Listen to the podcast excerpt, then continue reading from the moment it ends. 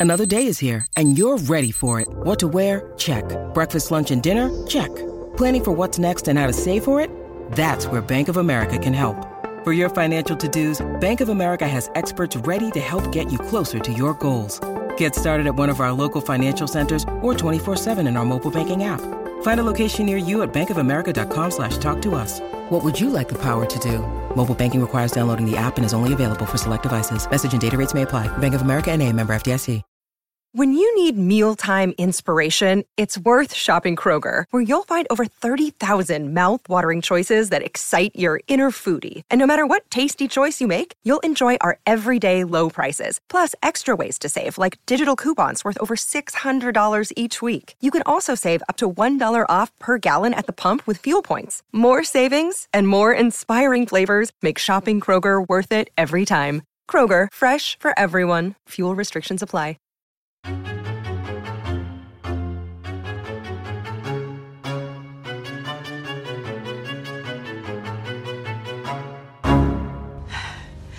You might actually be the most derivative one of all. I mean, Christ, the same house. Maybe so. But you forgot the first rule of surviving a stab movie. Never answer the... I'm bored. Wait!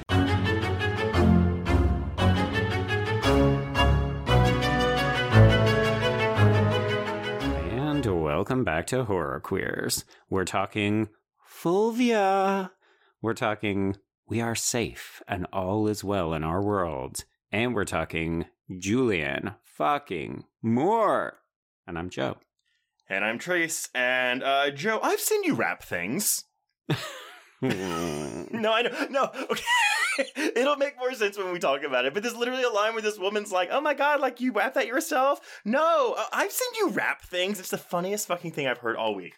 Oh my god, it's so middle class white suburbia. I died. I died of cringe, Trace. This is my ghost talking. God, yeah. All right, everyone, we are discussing Todd Haynes's Safe, and um, this may I'm actually curious to see how many people have heard of this movie before because I know it's a it's more of an indie pick from the mid '90s, but again, when you see like I mean, as you said, Julianne fucking Moore, Mhm. this movie is awesome. Yeah. It's wild. It's absolutely wild. Also, we're not talking about the 2012 like heist movie of the same name. So hopefully you all watch the right one. Well, also, uh, I'm probably going to call Todd Haynes Todd Solondz many times in this episode, so please forgive me and just keep correcting me. Oh god. but why don't we bring in our guest so we can help pick apart this? Um, I mean, God, uh, this movie, man. Mhm. Um, everyone, he is a film professor at UC Denver who was featured in the queer horror documentary Scream Queen: My Nightmare on Elm Street. He's also the author of the book The Revolting Child in Horror Cinema: Youth Rebellion and Queer Spectatorship. You may also remember him from our previous episodes on cruising and female trouble. Please welcome back Andrew Scahill. Hey guys, thank you for having me. Uh, and these are not the couches I ordered. Black. that would have been a better pick, actually. it's definitely a more memorable line. Yeah. My couches are literally trying to kill me. this is my first time seeing this movie, so I wasn't uh, quickly attuned to the iconic quotes from Safe. Well, interestingly enough, I mean, I don't know how well known this film is. The people who know it tend to love it. But it's interesting, Andy. The reason we programmed this in part is because when you came on cruising two years ago, you were like, if you ever do safe, you have to bring me back. And so lo and behold, here we are. Yeah, I mean, it's one of those films that I don't get to talk about very much. Um, I think if people know this film, then maybe they like uh, Julianne Moore and they kind of backtracked her filmography and thought, what the hell is this? But it, it is a really fascinating film. It seems like a film that's made today in many ways. Right? Yeah. Yeah. Mm-hmm.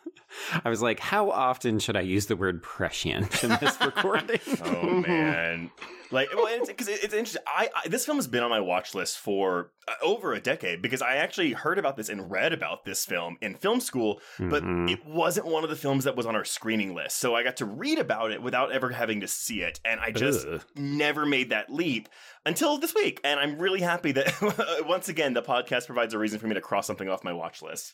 Yeah, I was actually worried that you might not like this movie. This movie is so slow and sad and I'm not suggesting that you don't like those movies or you haven't liked those movies in the past, but typically this is not what I would call a trace film. This is what I would call an Ari film.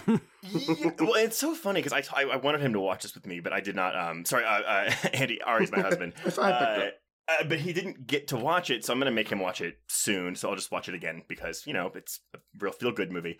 Um, Mm-hmm. Um, but I, I, am familiar with Todd Haynes' work. Um, I actually, what's really funny is, um, even though I had to read about Safe in film school, the one of Todd Haynes, two of Todd Haynes' films were on our screening list, and one, of course, was Superstar: The Karen Carpenter Mm. Story, of course, and the other one was I'm Not There. Oh, interesting. Oh, huh. I.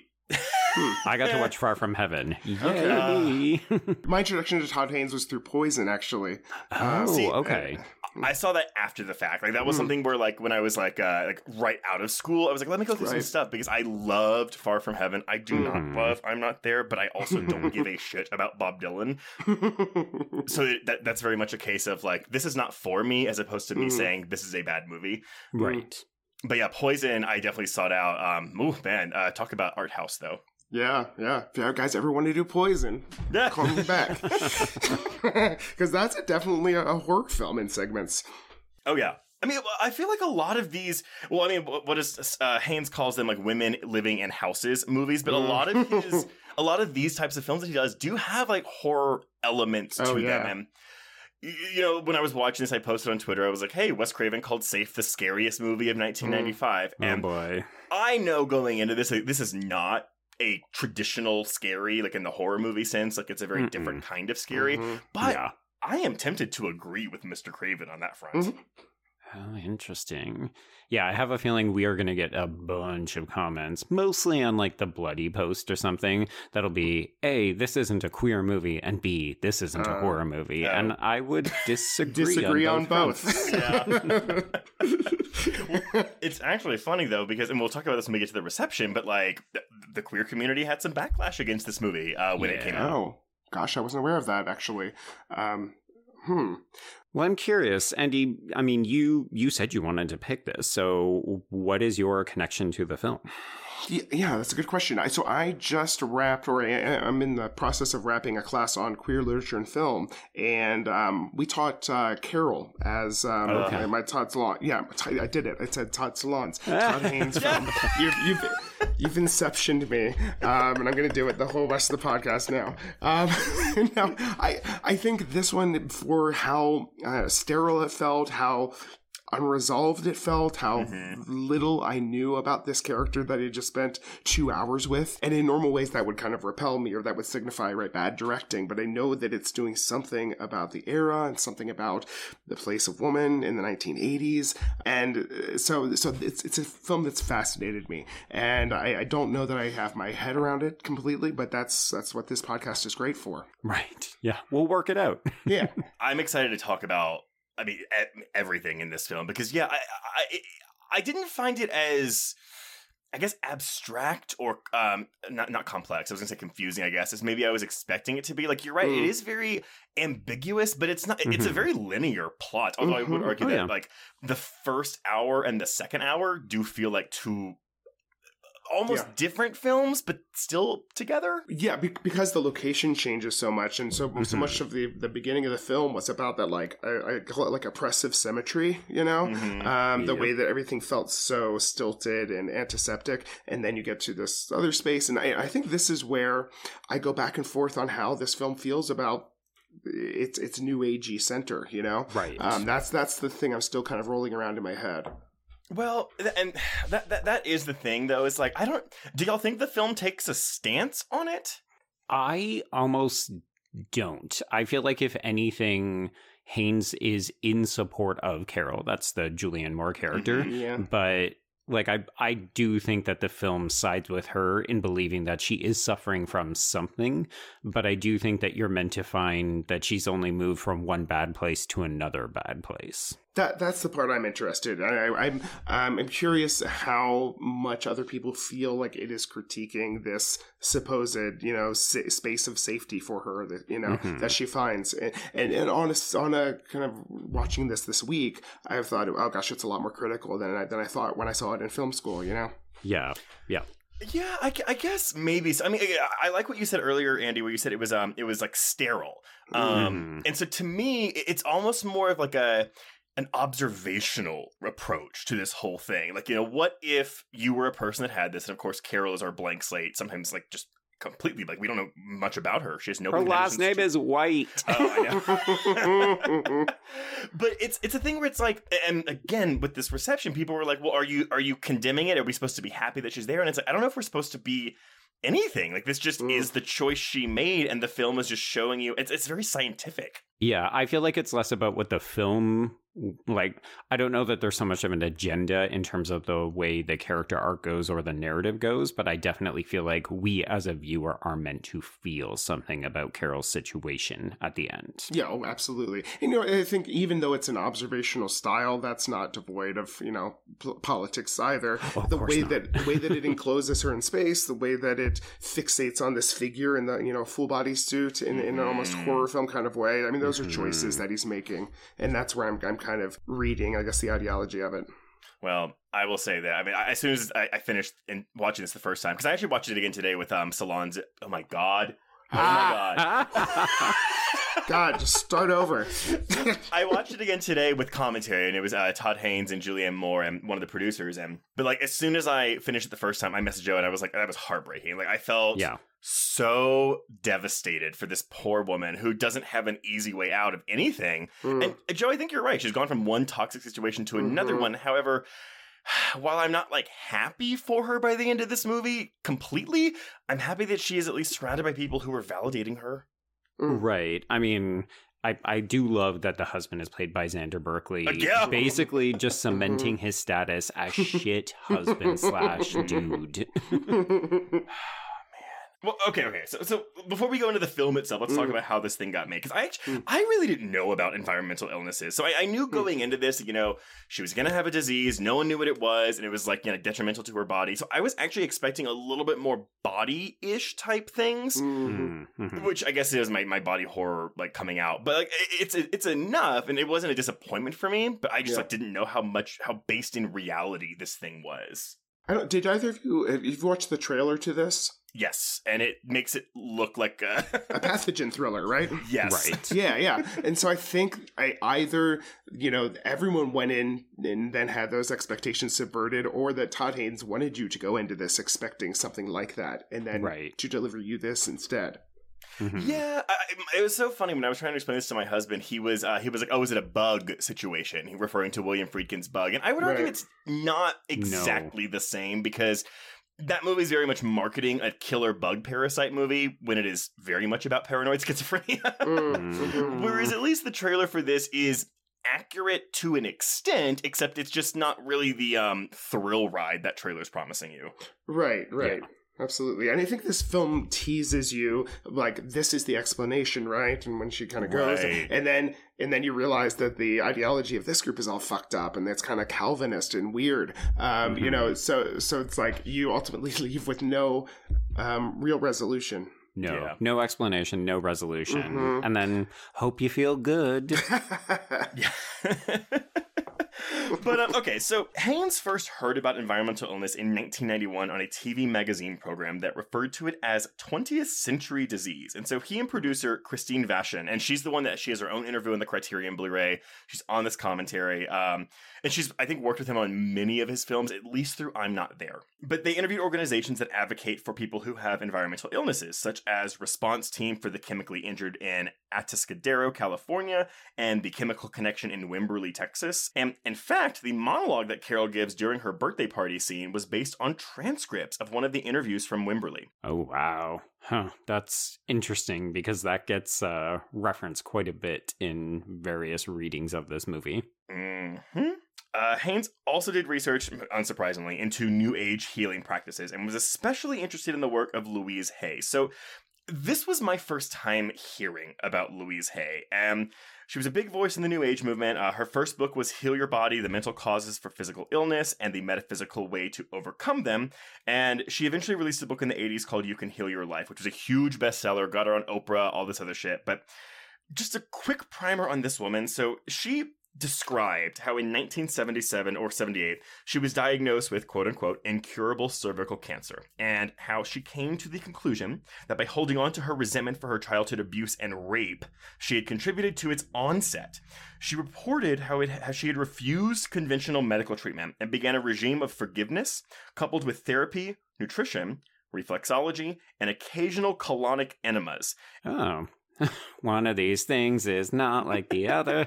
I would. I, I think maybe there's a thing where it's like stress like causes constipation, which therefore uh, like exacerbates other health problems. I don't know. well, and also I think it's a cleaning out of the body, right? Yes, very much so. So she claimed in the interview that she rid herself of the cancer by this method, but while swearing to its truth, admitted that she had outlived every doctor who could confirm its story. I killed them. They're in my trunk. Right, right. Exactly.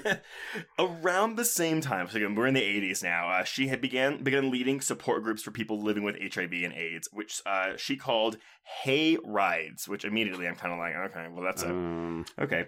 okay. Um, these grew from people in her living room to hundreds of men in a large hall in West Hollywood, California. Um, her work with AIDS patients drew fame, but basically, she was telling them that self love would heal their illness, and that Mhm. led to her book, The AIDS Book, creating a positive approach.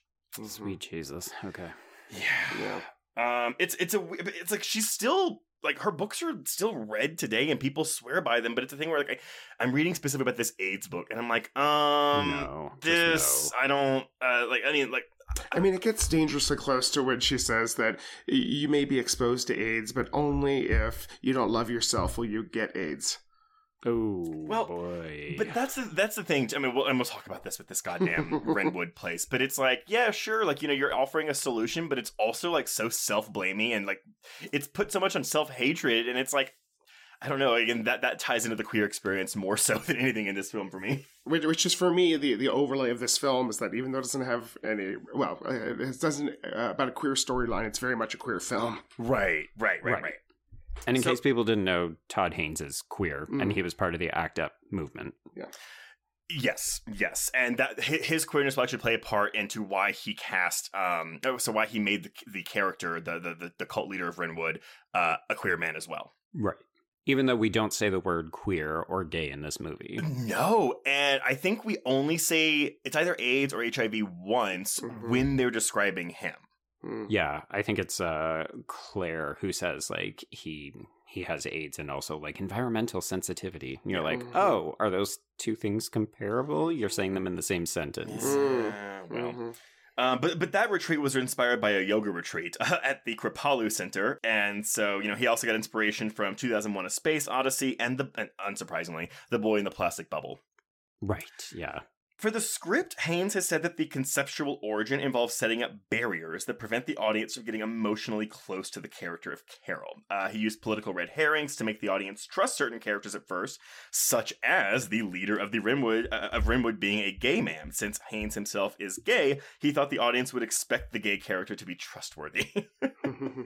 And then uh, adding to that too, you know, cinematographer Alex Nepomniaschy, he suggested the book, the look of Red Desert to Haynes after reading the script, and together they decided never to let the camera get very close to any of the characters as a way to keep emotional distance, and of course emphasizing Carol's alienation by stranding her in cavernous interiors and on the margins of wide shots. And Joe, this is something we were talking about too recently in our Patreon episode on Bones and All, where I said, you know, I had trouble connecting emotion to the characters because of how it was filmed in this kind of like distant way.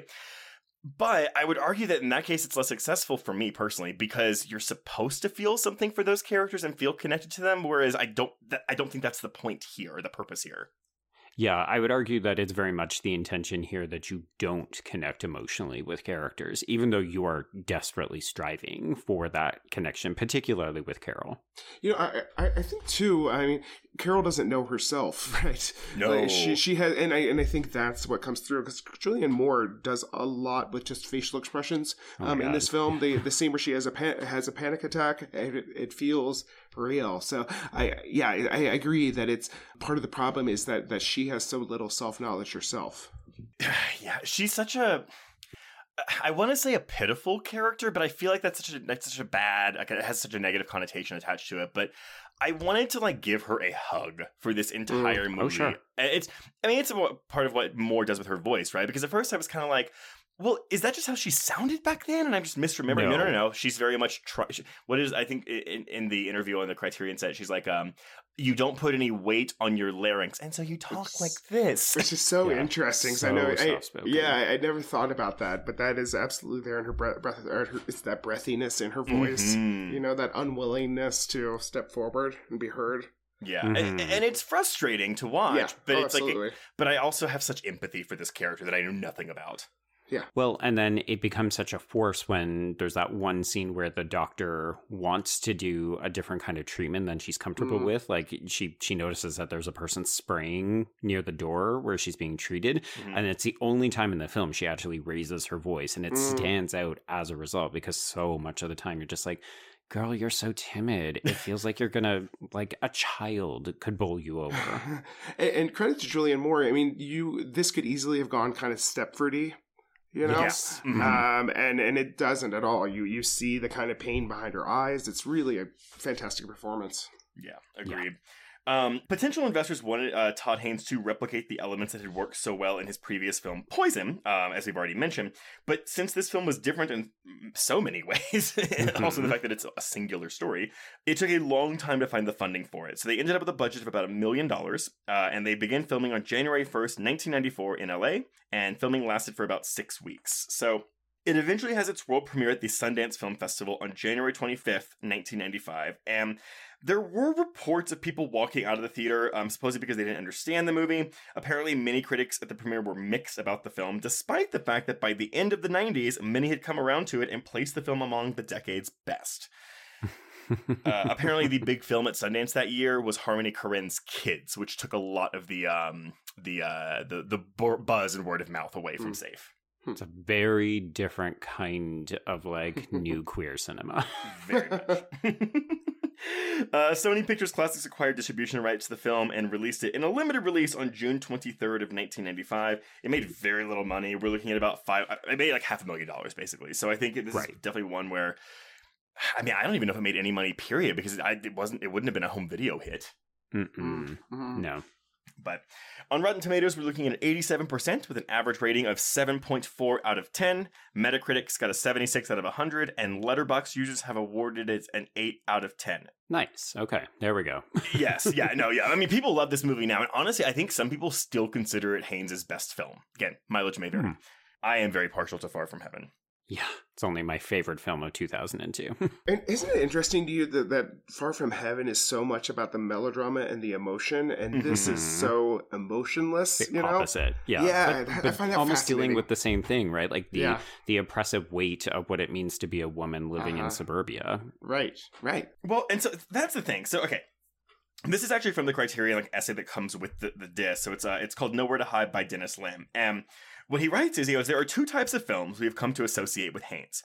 Essayistic anti-biopics of pop icons and cerebral riffs on the melodramatic genre that Hollywood used to call women's pictures, and he himself has termed stories about women in houses. So for the former, you've got Superstar the Karen Carpenter story, Velvet Goldmine, which is kind of about David Bowie, and I'm Not There, which is Bob Dylan. But in the latter, you've got Far From Heaven, this, and the 2011 Kate Winslet miniseries Mildred Pierce. And I would put Carol in there too. This Yes. probably Yeah. came, that probably came out before Carol was Well, released. I yeah. wonder, he didn't write Carol, so I'm wondering if Oh. that's maybe why Hmm. they're there. I mean, he did, yeah. And so I think the last thing he wrote was I'm Not There. He might have written some of Mildred Pierce. I could be wrong. It's so weird though because when you I mean that's probably the deciding factor, but also Carol feels like such a Todd Yeah. Haynes film. Like it's so inseparable from the rest of these female fronted films. Yeah.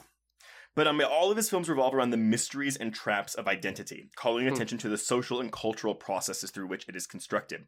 Elusive by design, the typical Haynes protagonist is a blank slate, a vessel for meaning. Sometimes this means shapeshifting a trickster figure, as with his Dylan and Bowie surrogates, and sometimes, as in the case of Safe, it means a person who seems barely to exist. And Hmm. coming back around then to some of the reception for this. So, you know, I, I, and I know you said you were kind of, you didn't realize that there was some queer backlash to this. So, yeah.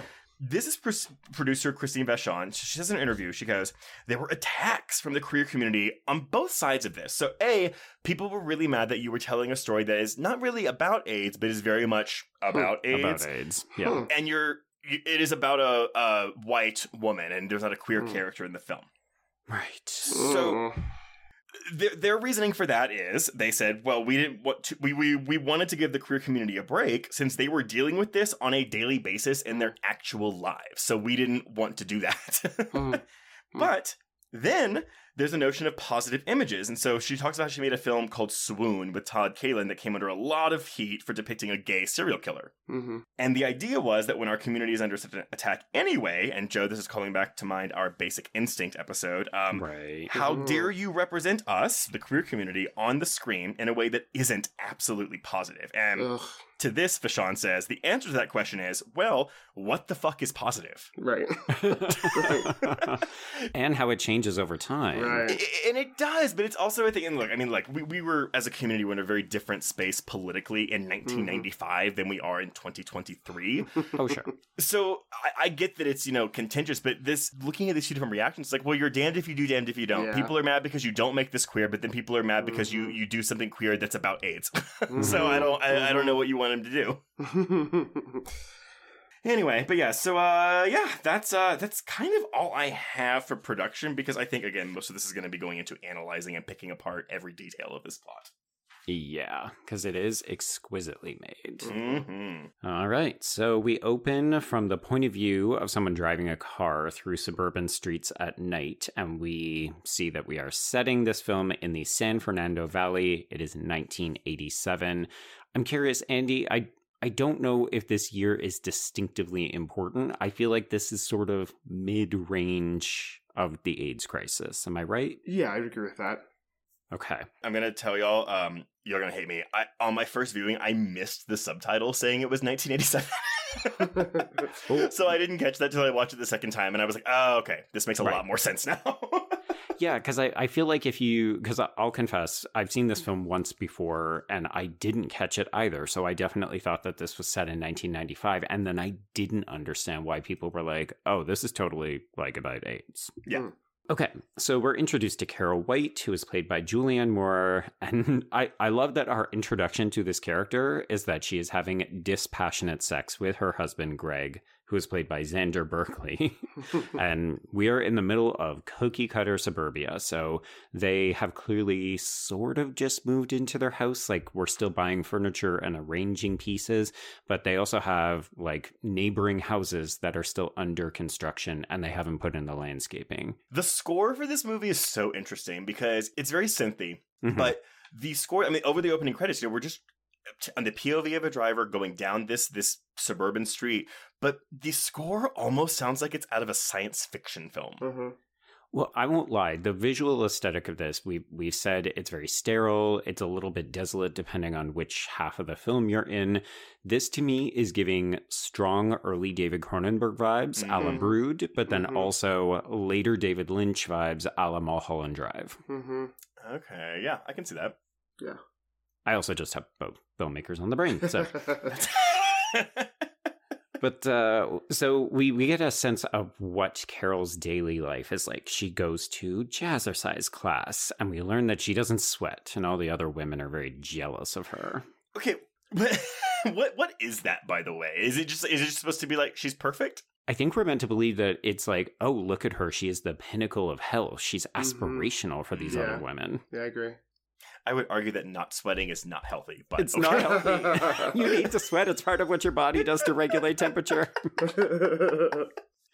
She also gets perfunctory calls from her mother, and I was just like, "Oh boy, this is um we do not have a close relationship. We will never meet this woman." No. But I love that we're only hearing the one side and you're just like, "Oh, I don't think this is a this is not a great mother-daughter combo." and we're already getting these wide shots. I mean, this cow house is cavernous. Um, oh, it's and she is just alone. Oh, I was gonna say, is your house porn meter going off, Joe? I mean, it would be, except that I'm just like, it might as well be a museum. Like, I'm mm. surprised that we don't have plastic wrap on the furniture. and there's so many um, sort of natural things remade in ceramic or plastic, mm-hmm, mm-hmm. you know, and and so that seems to be part of that aesthetic too. It feels dead in a lot of ways. My thing was very much I was just like, why is there not a TV in the living room? And it's like, oh right, because mm. back in the day, the living room was just for that, for living and talking mm-hmm. and conversing. It was for entertaining, Trace. oh God.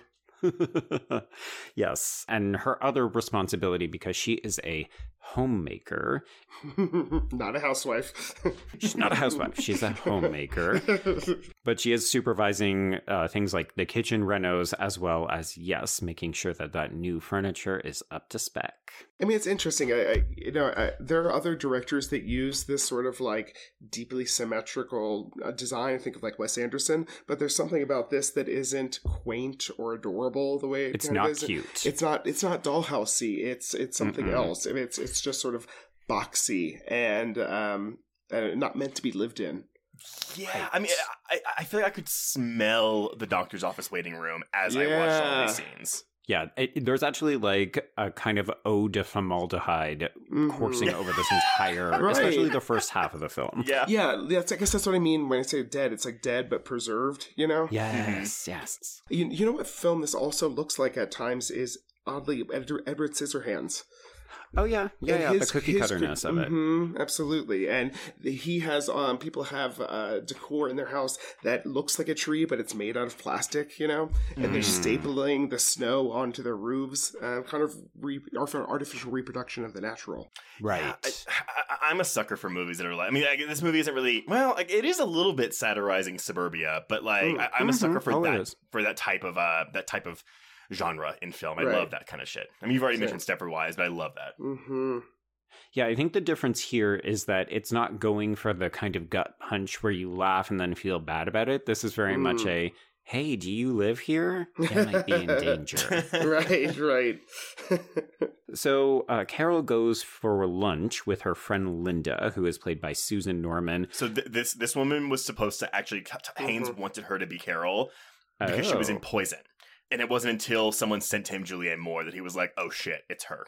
oh shit! Uh, sorry, Susan. We're gonna have to downgrade you to best friend status. I will admit I misconstrued this scene when I was watching it, and it was only when I read a think piece about the film that I realized that yeah, I thought that she was having an affair with somebody, and he like dropped her and wasn't returning her calls, and then it's like, oh no, she's now talking about her brother who has died from AIDS. We're just not saying it. He's a bachelor. Yeah, this mm-hmm. movie. I, cause I, I, I am proud to say that I did pick up on that on my first viewing mm. of this, but because I wrote the lines down specifically because it's like it wasn't no it, because it, it was which is just no that's what everyone keeps saying and that Mhm. that's what got Uh-huh. it because if he was openly Ding, gay ding, ding. the Right. first thing people are going to say is did he die of AIDS and so yeah, hundred percent. but I, I, I admire and I, I, a little bit surprised by the fact that yeah, we don't even say it in this word. You have to be an attentive viewer and like read between the lines of this scene Right. Mhm. and to pick that up because it does not make it explicit. And, and it's true to these characters too, right? They they would use the euphemisms um, Mhm. to talk about their brothers. Right. Well, and and even this is so I don't want to say dispassionate, but kind of removed. Like she's clearly like she's feeling something, but she's not hysterical, she's not emotional, she's not crying, and then it's immediately followed by, "Oh yeah, you know, like I think I'm going to have to sue my contractor." Well, but that's the thing is, I mean, like, this, this is supposed to be her best friend, supposedly, in this film. Right. And there's just. There's nothing. no there. connection. There's Yeah. no connection whatsoever. not not like oh wow like Julianne Moore's really bad at connecting with this other actress. It's like no, do these women even know each other or do they just have a standing lunch date? Like they don't know anything about each other. Well, I mean, I, I would argue that Linda does not really give a shit about anything going on, really, like really, in, in Carol's life, as we will start to see as it, as it becomes an inconvenience to her. Mhm. But there's something just about like this, the mun, mun, mundanity. Is that is that a word? Mundanity. Mendacity? Sure, I'm just about their mundane, the mundane aspects of their life, Yeah, and it's like, like, so, so much of this. Like, I didn't find find this movie boring at all because I was just kind of fascinated by everything that was happening. Even though Joe, as you said, this is a slower film that doesn't really have a ton going on in terms of like action and plot, but I just found all of this so fascinating because yeah, it's like God, her life sucks. well, every little detail feels important, right? Like Yeah. I was trying to cull down my notes because, as always, I took too many, and it was like, okay, well, we're not talking about the movie for four hours. Let's try to come in under two.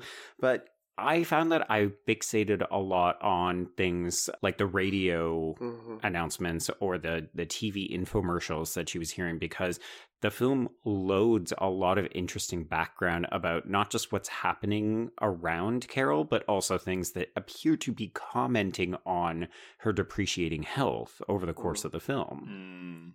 So like the next day she's eh, you know she has this fall at home while she's trying to retrieve her telephone book and she just sits there and we hold on her for a long take. This movie is basically long take the movie.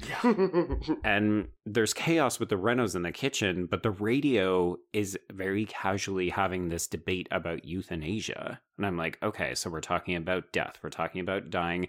And we're also doing like a process of rebirth with the kitchen. Like we're going through something to become something different at the end You know what? Also, though, my issue with this movie is it has a real vendetta against milk because i Well, knew you were going to bring that up I mean, she she is a milkaholic. um, So is Trace. So am I. it, it was so funny because you know, I caught her drinking milk the first time. 'cause in the scene with Linda, I was like, "Oh, that's interesting. She's drinking milk instead of whatever the fuck Mhm. Linda's drinking. That's a very interesting choice." yep And then she asked for milk later from uh from oh my god Ful- from Fulvia. And then it's like, oh, she's allergic to fucking milk, and milk is really Mhm. bad for everything. I'm like, I know, I just Yeah. want to drink it in peace. But you know, if I was if I was teaching this film, this is where I would stop and talk and like ask my students about like why milk? Why is why is this the the beverage that she's you know um to- that is toxic to her? What's it what's it doing for the story? I mean, it's kind of interesting, right? Because I think that she is as allergic to whatever toxins are in the air as she is allergic to uh, heteronormativity. Um, I think she she doesn't have children of her own. She to marry this man, she had to become a mother. She had to take on Mhm. his kid, and and so and the way that um uh, her house and her status seems like uh, those those are sort of toxic to her um, and her sense of self. So I, I think there's something to that. It's it's, it's motherhood that is part of her um, part of what her body's rejecting. hmm Suburban Yeah. housewifeness that she her body is rejecting. it's a housemaker andy Yeah, sorry, jesus sorry. Housemakerness. no, but uh, uh, it's. I- I think it's really important too that she that it's a- stepchild and not her blood Mhm. child because oh it's 100% so important and I don't mean to insinuate that obviously, like, you know, oh, if you're a stepchild, you're not a real like child, like because you're not a blood relative. But I think for the sake of this film, for this film it's making a commentary on the fact that yeah like she has inherited or come Yeah. into this life it is not quote unquote natural to Uh-huh. write Mhm. Also trace second time in like three weeks that we've had a commentary about how milk is bad for you because of course we talked about it on into the dark new year new you on patreon yes, Mm. but didn't we also have something? Uh, what were we discussing where it was like, oh, like this person's drinking milk because if a if, in a movie, if an if an adult is drinking milk, it immediately infantilizes them. Mm. yes that as well Well, I mean, it, it's it's kind of odd in a way. I mean, we're the only mammals that drinks another mammal's nourishment that was intended for its young. So there's kind of Mhm. something unnatural about milk. And then, you know, the, the whole reason that we have this health campaign about it being strong for your bones is because we had a surplus of it after World War II, and we needed to get rid of it. uh, so this, this thing, the milk that we associate with like health, is actually in many ways a very unhealthy thing, uh, which is to say nothing of all the hormones that we pump into cattle, right? yes So I, I think that's interesting too, just why milk is the, the beverage that was chosen. Very much so. Mhm. I still drink. I, I, I'm aware. I, I, I'm not trying to- I, I am aware. I am aware of all the issues with milk. I mean, you could say the same for the fact that we probably shouldn't be eating meat either. Yeah. Uh, yeah, no, but uh, but like like what he said when it's like it's hard in your gut and all this stuff. It's like no, yeah, that that that really is all true. Like ca- calcium may be a benefit, but it's like you can get calcium from other sources. But you know This what? is true. You could take a pill for that. it's fine.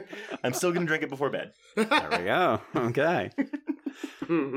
So while she's out driving, Carol listens to a radio show that's talking about the end of the world. And then she gets caught behind a truck with lots of exhaust. It's like, dude, you need to get that vehicle checked out because you are just pumping shit into the air. and she begins to cough. And then it becomes more aggressive. And then she has to frantically pull over into a parking garage so that she can literally gasp for air. I wrote in my notes in all caps, bitch, pull over. 100%. like, she looks like she's about to lose control of the car. Yeah. Mhm. Mm. Uh, but th- this is also, I mean, it, again, when we're talking about how this movie is scary, Mhm. hmm it is not, again, you're not getting your typical horror movie scares. The movie is not trying to, like, get a jolt out of you, get a rise out of you.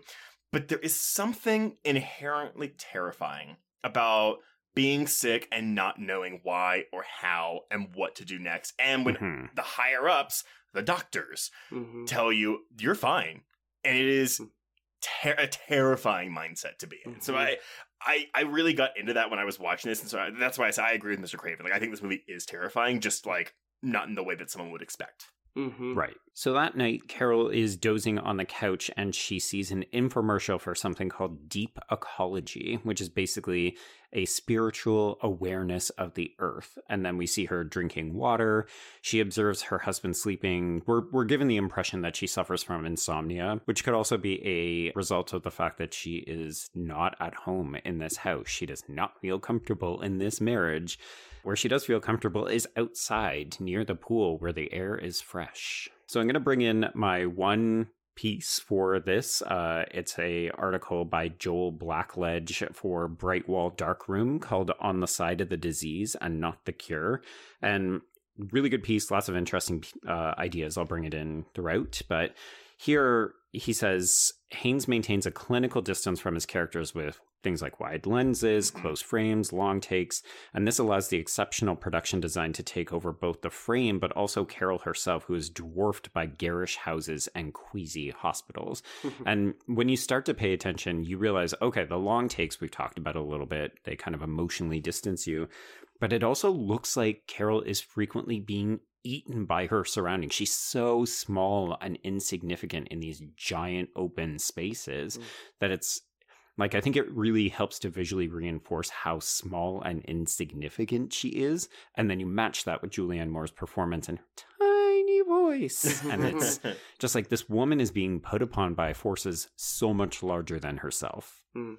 and, and you see uh, if you were teaching this in class have you have you taught this in class before I haven't. Um, and, you know, it's fun. I taught, like I said, I taught Carol this semester, and I Mhm. and I thought, oh gosh, it would have been really great to teach in conjunction with. Um, I, I did teach how to survive a plague, Mhm. Uh, okay. and thinking about um, basically how how queer people had to become uh, scientific scientific experts in their own Mhm. right, Yeah. just to um, you know provide some sort of curative, and um, and how they were informing um, the, the doctors uh, as to how they should be treated, and I, and I kind of think about this. Carol's in a similar sort of Yes. no man's land.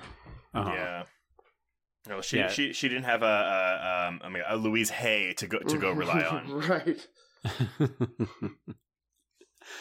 so the next day, Carol has lunch with Linda, and Linda mentions that she's starting a fruit diet and she would love it if mm. Carol would join her. To me, this is quintessentially mid to late 80s, where it's like, what fad are we on now? Is it lemons? Is it yellow? Is it purple oh foods? Oh it's God. just. I I just think about all the diarrhea they are having from an all fruit diet.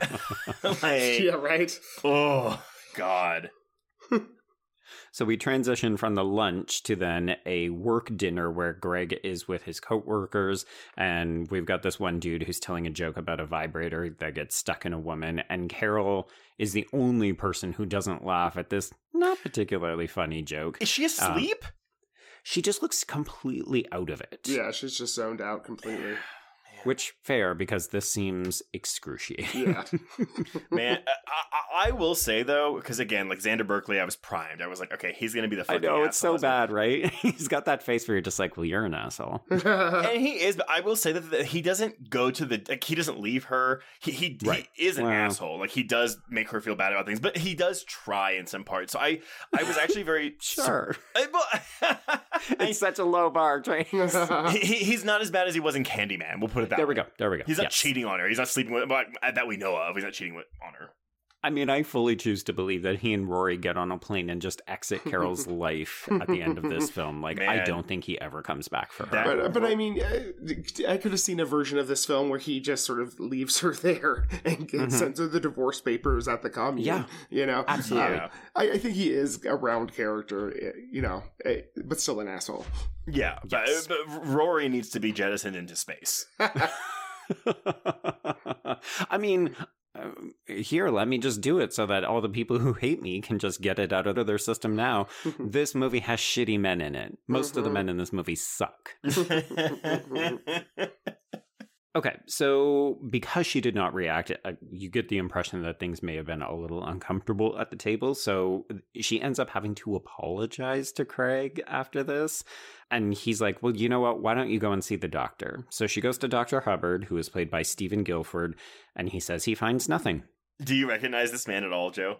I feel like I should have, but then I was like, I'm not going to look it up. No, it's. It, I, I, I don't. I don't think it's something. But he, he's Mike Brady's boss in both Brady Bunch movies. Uh, really? Oh, Yeah. I wouldn't have known that. No. That's funny. That's it.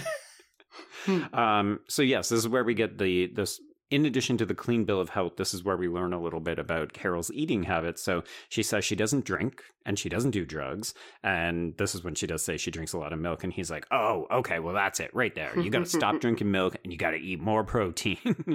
it's like, okay, yeah, just basically do the opposite of what you've been doing. That should clear it all up. Just it's very hard on your digestive system and your intestines. Oh, and stop that fruit diet, by the way. So she's really Mhm. she's on two different. She's milk and fruit, which is just diarrhea central.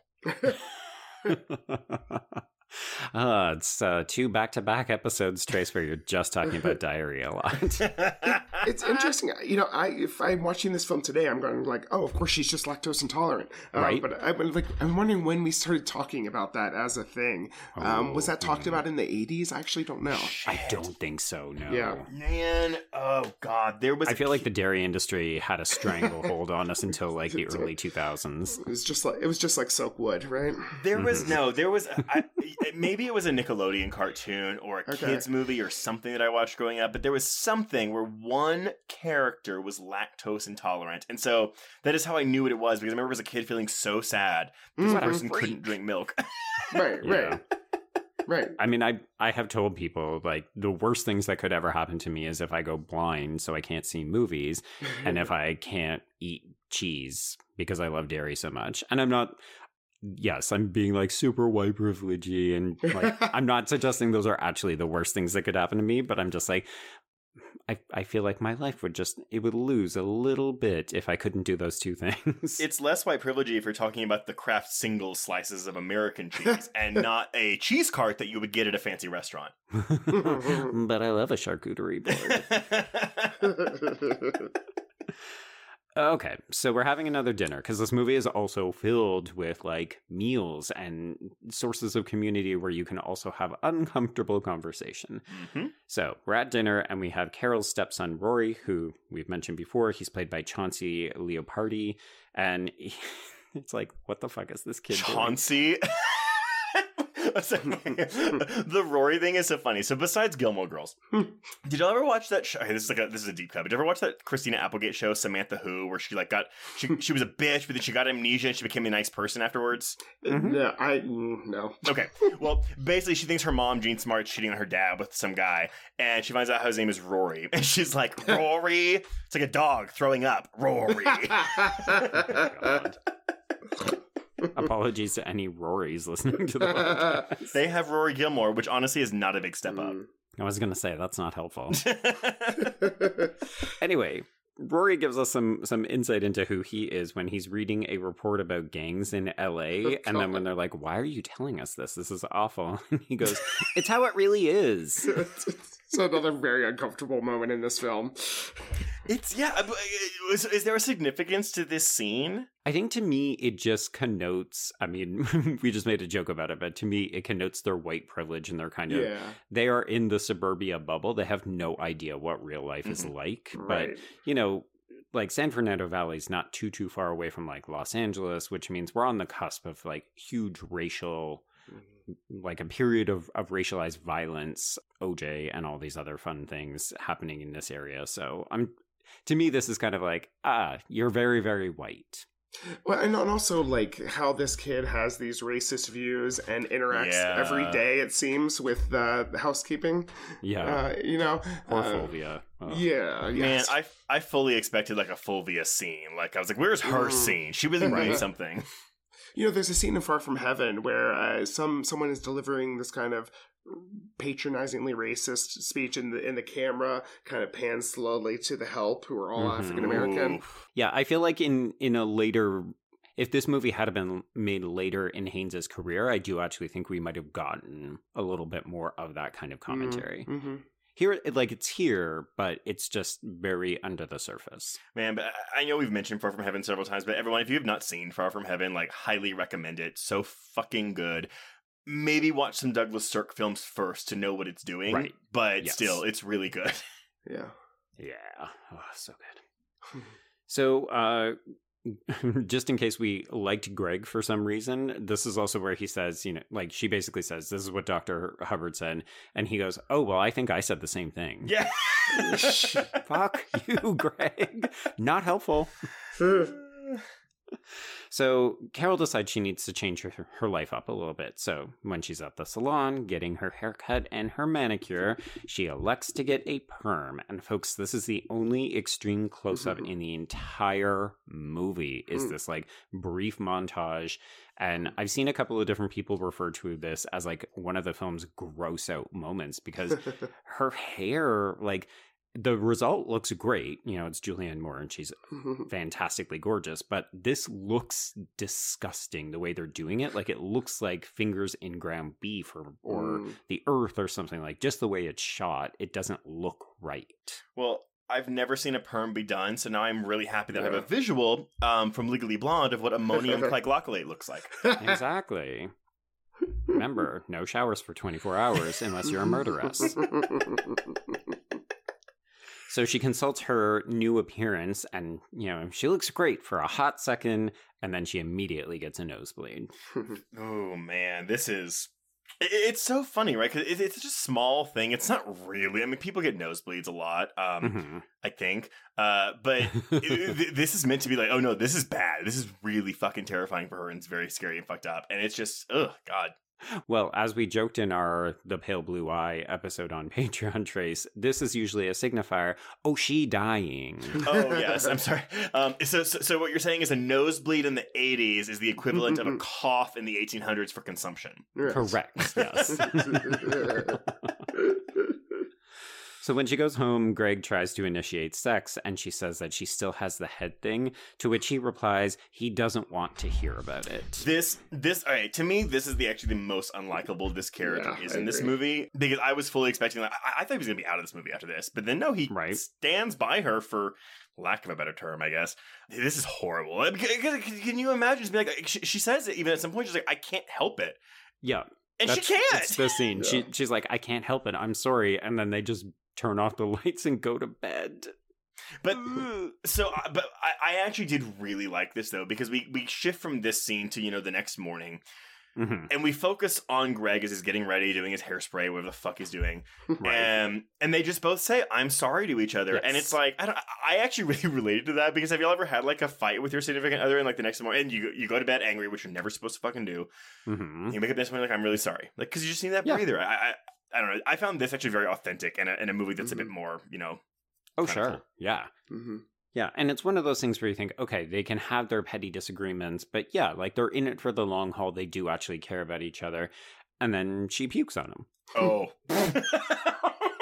she ruined the mood, really. Really. so I'm going to bring back in Blackledge for a moment. So, reading the scene, uh, he says, It appears that she is allergic to her lifestyle. So, very much what Mhm. you said, Andy.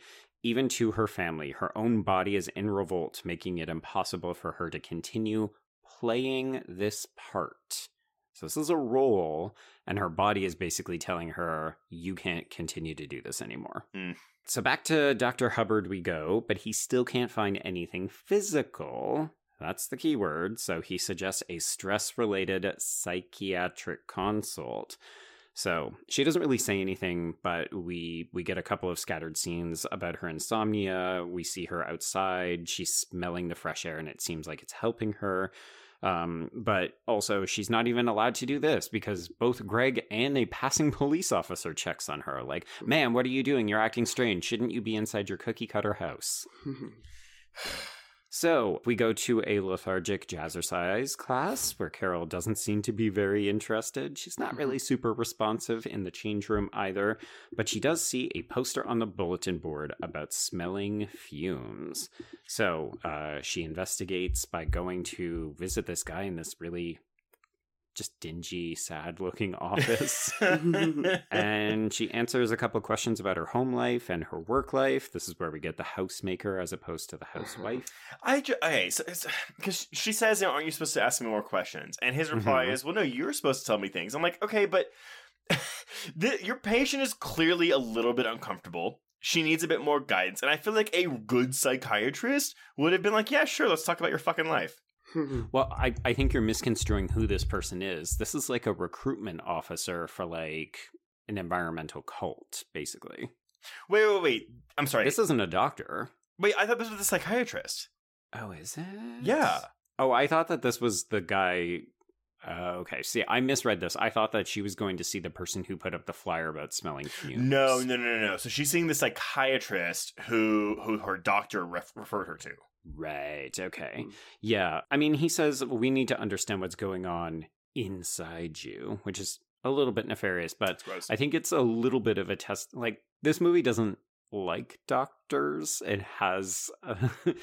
I mean, I think it's very heavily filtered through a gendered lens. Like, these are all men. They're all kind of talking down to her and telling her, well, I don't really know what you want me to do. Like, I'm trying to help you, but we're not finding anything. So it feels to me like just another step in that where people can't really help her and she doesn't know what to do. Yeah, I mean, uh, this is really common in like the female gothic, right? It- Mhm. The similarities of this film, for instance, to something like the yellow wallpaper are pretty Oh. strong, Oh, actually. yes. That being infantilized by the medical profession and her husband and kind of devolving into psychosis. It's, you know, there's a through line for sure. For sure. Mhm. I, I, I get. I mean, sorry. I, I do understand why this scene is here. Like why this psychiatrist is acting to, this way to her because that's part of the film's commentary. Right. He's a shit psychiatrist. Yeah, I'm just like, come on. And that, that also comes from like, I'm married to a counselor, so like, I, every time this happens, my husband's like, that that man would not. That's not good. He's terrible. that's not good. Revoke his license. Ask more questions of this woman. but not basic instinct. That was right, right? Right. That's yeah, fine. That's, That's a great totally portrayal. Mhm, mhm. So, just in case we didn't get enough of a sense of how badly she now fits into this life, we go to a baby shower for Barbara, who is played by Ronnie Farer, and um, it's just immediately overwhelming. We see Carol crying in the bathroom, and I do love that the way that the door opens and closes is almost like a wipe. It's like, Yeah. oh, we're, it's like we're editing, but we're not. Wait, I'm sorry. And to defend my introduction to this episode, one of these women presents a present, and they're like, and, and she's like, "Oh, did you wrap that yourself?" God, I wish I were that creative. Well, I've seen you wrap things. this is also so because uh, so you know we have this whole baby shower going on. All these fucking moms. Mhm. Carol goes to the bathroom to collect herself. Right. And I think, I think, and correct me if I'm wrong, this is the only time we get to see people in the movie, like characters, without Carol present. So we're not really Hmm. in Carol's Hmm. POV, and it's Right. when the moms are gossiping about her. Yes, they're talking shit about her while she's not there. Oh God! I mean, granted, it's not the worst things they could have said, but it's very much like a "we're talking about you." Yeah, I mean, I, I think it speaks to the kind of the need for drama that arises when you maybe don't have as many other things. Like I, I remember having conversations with my sister when she first had my niece, and she was like, "I would kill for adult conversation with mm-hmm. another person right now because Right. all I do is talk baby talk all day." And I can't help but wonder if these women are like, we have all these babies, but also our lives are just occupied by like birthday parties and dinner parties and other things. Like, let's talk shit about Carol when she's not here. I thought you were gonna say that your sister said I would kill my baby if I could. Oh my Jesus god, Christ. no. Oh my God. In the Midwest, uh, they had bunco parties, which was their opportunity to get together and play cards and bitch about their husbands. Oh, okay. hmm I've heard of that. With kids present?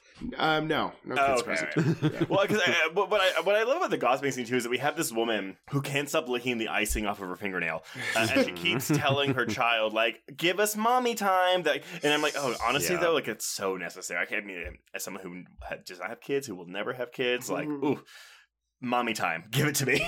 Right. Right.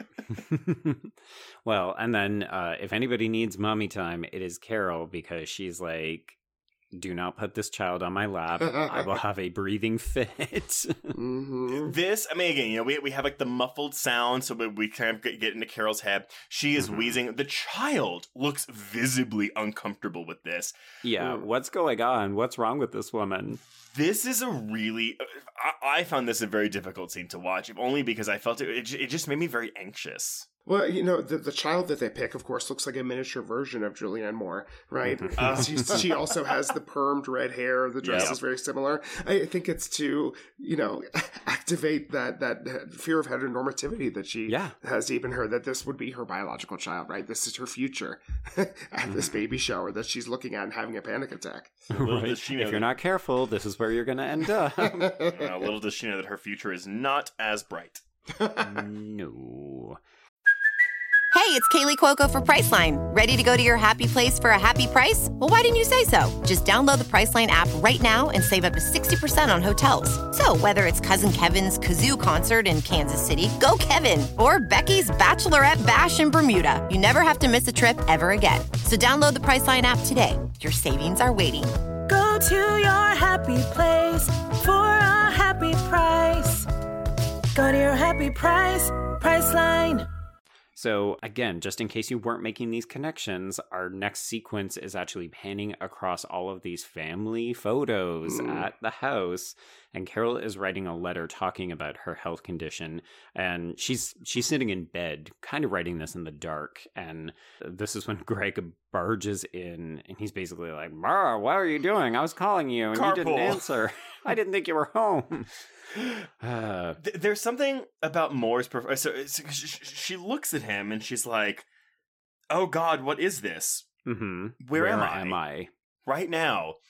And there's a special feature of this Blu-ray too, where it's just Julianne Moore and Todd Haynes, and they were just having a conversation. You know, 20 years after the movie came out about this movie, Mhm. and she talks about how what she loved that Todd Haynes do- does was he would give her a shot list, and so she would you know look at the shot list and base her base her performance on what the shots were going to be.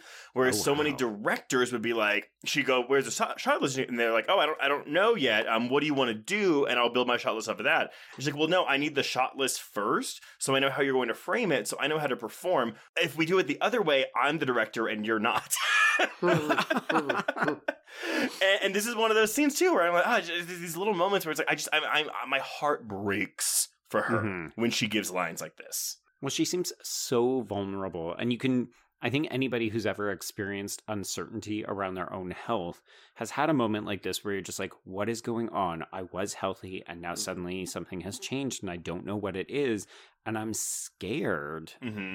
And particularly at this point, she's been to a doctor and she's been to a psychiatrist, and they both are like, we can't help you. We don't know what's going on either.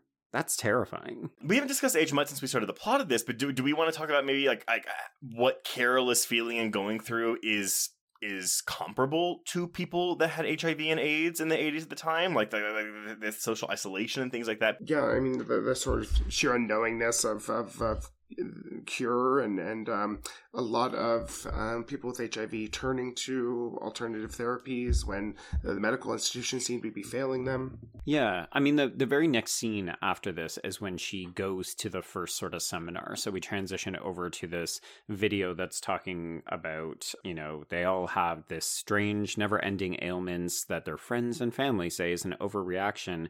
And I think it's really interesting that this is actually where Carol starts to form a bit of a community. Like she's able to actually be a little bit more open and free about how she's experiencing the world because these other people are either suffering the same things or they're curious enough to have come out to it.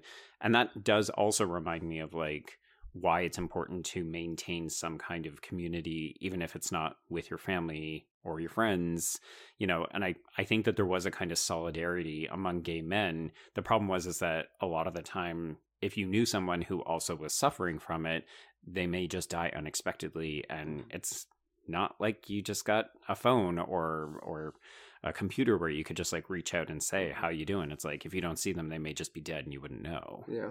um okay so one of the things that she can still try is something called neutralization provocation test. So she goes to dr reynolds played by peter crombie and he basically just jabs her repeatedly with needles with different things to see if she will react to it. And this is where we learn that she does react to milk. And for me, this was the hardest scene in the movie to watch. They just stand around watching her as she wheezes almost to the point of unconsciousness so that they can get a determination like, okay, yeah, it's this one that's affecting you. Have you all ever been through one of these types of things? I have. Yeah. You? Yeah. Yeah. Uh, w- w- may I ask what were, what were you related to? Um, so let's see. It's funny because uh, they did the the pricks on my arm and, and left, and then came back, and the nurse goes, "Whoa, that's the mother load." Oh, God. That's right, not what you wanna wanna hear. Exactly. wait, what So, was it? Um, let's see. Black mold was my worst one. That was a huge bolt. Um, grass and cats and dust mites. So Uh, yeah, life, Dust mites, that's a basically. rough- That's a rough one. Yeah. I, I am fortunate enough to, as far as I know, not be allergic to anything. But yeah, my husband had one. It was on his back. But yeah, he's allergic to like literally every type of grass. Oh, I've heard of that before. Yeah. Mhm. Apparently, that's becoming more common in a bunch of kids because, I mean, concerned parents will say, oh, well, it's because, you know, kids aren't going outside enough. So when they do touch grass, like they discover they're allergic to it because they haven't ever had to develop any kind of antibodies. And I'm like, right. okay, well, now you're starting to sound like this movie. Well, it's not that grass was never intended to be there. it really should not exist in Arizona or wherever. But Joe, I'm, so I'm curious. So, what, what about this particular? Is it just because it's in a doctor's office where there's people around her and they like they just have to like wait and watch her suffer?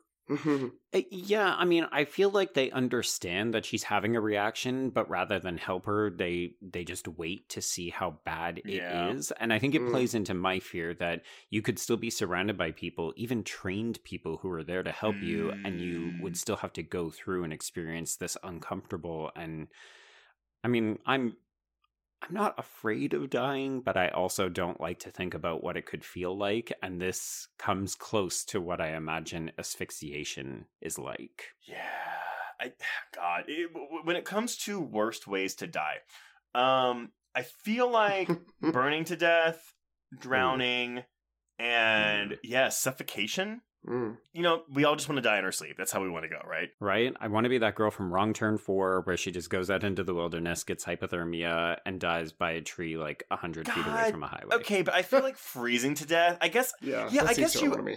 Well, I, I guess you would. You would essentially fall asleep.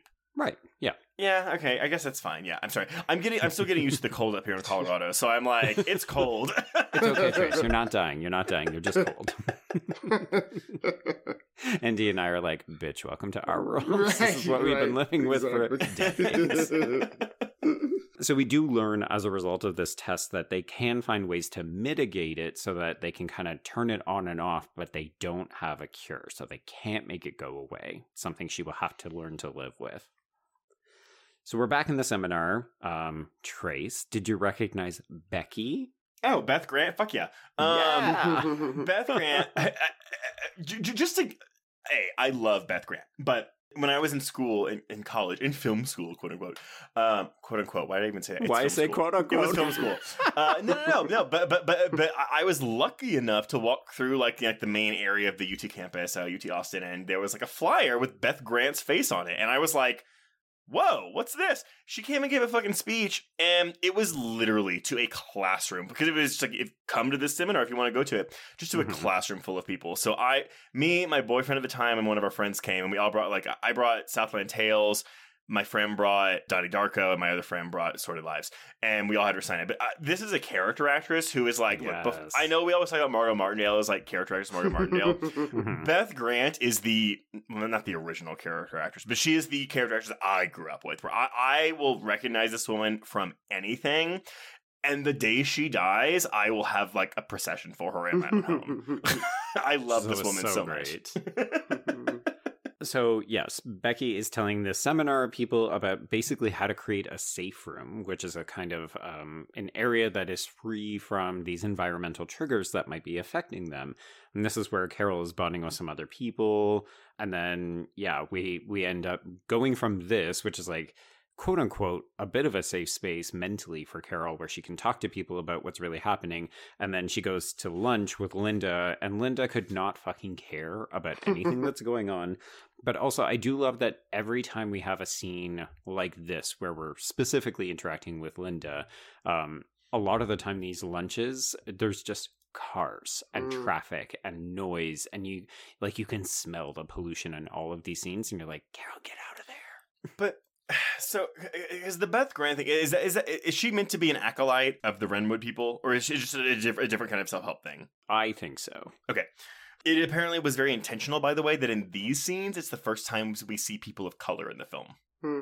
oh interesting so she has to leave the the cookie cutter white world and start interacting with other people But at the same time, I mean, look, I, I know we'll talk about this later as we get to the end of the film and whether it's a happy or a sad ending. It's it's not happy, by the way.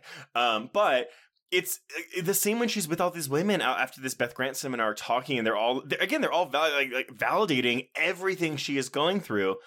To the point where I'm like, I just I'm so happy for this character that she's getting to experience this, even if it's leading her essentially into a cult. Is this the scene where she says that um, I ate fruit that had touched a newspaper?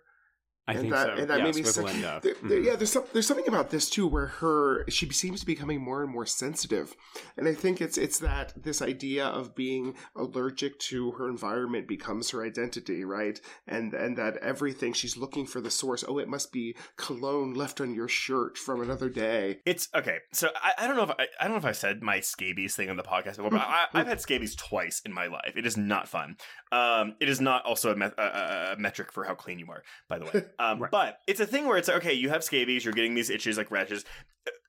It is terrifying because you have to do X amount of things Mhm. to get rid of scabies. And there's Right. n- the only way to tell if you've gotten rid of them is to keep sleeping in your apartment and hope you don't. It's a it's same with bed bugs actually, where you Yeah. hope you don't have welts on your body when you wake up the next morning, and it is so stressful and that stress obviously manifests in physical ways and to the point where i mean like, i remember um i did a really bad thing when i was uh, i was rooming with a girl and she when i was out of town she let a friend come over and sleep in my bed and i both of us had had scabies before and I, I told her I was like well hey just so you know I had a scabies resurgence so you better tell your friend that uh that she might have scabies wow and that was a lie but but but I was mad because she let someone sleep in my bed and didn't ask me.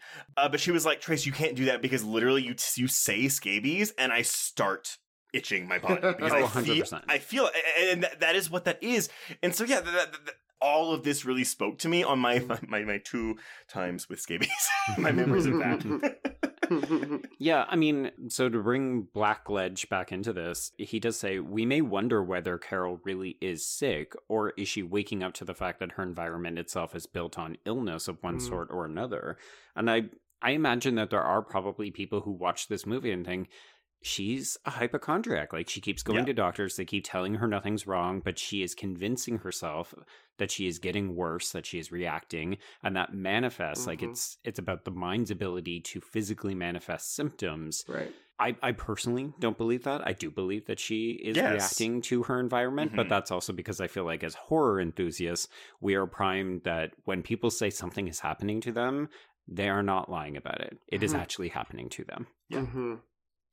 I, I mean, I do believe that she's sick, but in the way that it aligns with uh, her being almost allergic to her role as mother and housewife, there, there's something psychological going on as well for me. I love that reading, by the way, Andy. Thanks.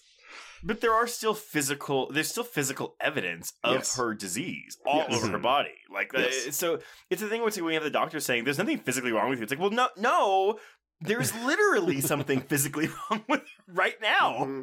Mm-hmm. But I think it's because they can't pinpoint what the origin is, right? So they can't say, like, oh, well, we did a blood test and your blood test proves that you have early onset Alzheimer's or like, Right. blah, blah, blah. Like, because they can't find what it is, they say that, oh, well, you don't actually have any physical symptoms. You've got a bunch Right. of like s- random symptoms, but we don't know what that is. But Yeah. again, that's the fear, though, right? Like again, like ha- you were having these physical uh, whatever's on your body, and the Mhm. doctors are saying, "Well, there's nothing wrong with you." like what? What the fuck are you supposed to do? Right. Well, one thing that you could do is you could unload. So, Oh, um, loading is the maximum amount of toxins that your body can tolerate. So, you could unload by fasting for up to five days. You could do a rotation or a rare food diet, but you can't have any mold based foods. So, no bread or cheese or coffee or booze. And all of this will keep you safe. Very safe, safe, safe. Until, of course, you go to the dry cleaners and they're spraying, and then you have a, a seizure of some kind, and your lips start bleeding, and you have to go to the hospital. Two things. One, I, maybe it's because I've watched way too much gay porn, but the word "load" just really puts certain images in my mind, and so they keep saying "load, load, Trace. load, load." but the other one, a cleaner version. Uh, no, so for this seizure scene, uh, I guess right before this movie was filmed, there was a big Los Angeles earthquake, Mm. and Julianne Moore had witnessed someone have like an aftershock seizure uh, on a subway or a train or something, and so she didn't know what she was going to do for this scene because she'd never seen someone have a seizure before. Mm. And luckily, quote unquote, she got to see someone have a seizure on a subway, and so she mimicked them uh, to do Oh, this. wow. scene. Wow. I mean, you don't have to go some method. you know, we- we did say this film doesn't like doctors, but uh, a lot of what they're saying isn't wrong. The way that we store Mhm. uh, stress in our body, the way that Mhm. it manifests physically. You know, I've had acid reflux for most of my life. I've, uh, I, uh, this is actually weird. I'll, I'll overshare for a minute. Go ahead. No, do I, it. I- you know, I, I also have had IBS ever since I've started. You know, my my tenure case. Um, Ooh, so yeah. so like your mind gut connection is so strong, and in fact. I um, had a seizure when I was uh, uh, younger. When I was 14 to 17, I would have seizures. They think now that I didn't, I, I thought I was epileptic for most of my life. What they think now is that I just had extreme panic attacks um, when I was an adolescent because they started when I was started to deal with my sexuality and they ended when I went away to college. wow. Uh, may, may I ask how old were you when you started to deal with your sexuality? Uh, around 14, right? Okay. when it happened, yeah. Well, uh, hey, hey, I'm glad. I mean, I'm sorry. I, I, I mean, say I'm glad Yeah. you mentioned the IBS. No, but I, I, I, I, I've talked to many, um, many gay men, especially bottoms, who were like, "Yeah, it's really hard to bottom when you have IBS," and I'm like, "Yeah, it really sucks." But like, do y'all have any like that you know of like physical manifestations of your stress? Because I know for me, mine absolutely is. I get canker sores in my mouth when I'm really stressed out. Oh, sure. I actually, um, when I went away to university, I started to catalog my symptoms Huh. based on degree of severity. So my my first reaction is I start to get hangnails, and then I Oh. get canker Oh. sores, and then I start to get like weird fluctuations in like like my aisle twitch. Huh. Huh. Interesting. Well, I mean, I think we all know, like men know, that erectile dysfunction is a Oh, result yeah. of stress and anxiety. So, Mhm. yeah, all those things. I, I, since I've been managing my stress better with meditation and yoga and therapy, lo and behold, my acid reflux is not as terrible as it used to be. Good. That's go. awesome. Yeah. So you would say that you're better able to take loads.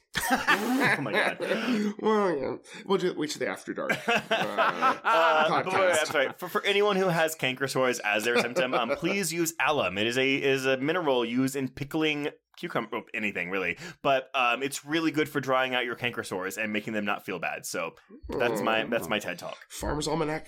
There we go. Yep. We're not being sponsored by Big Pickle.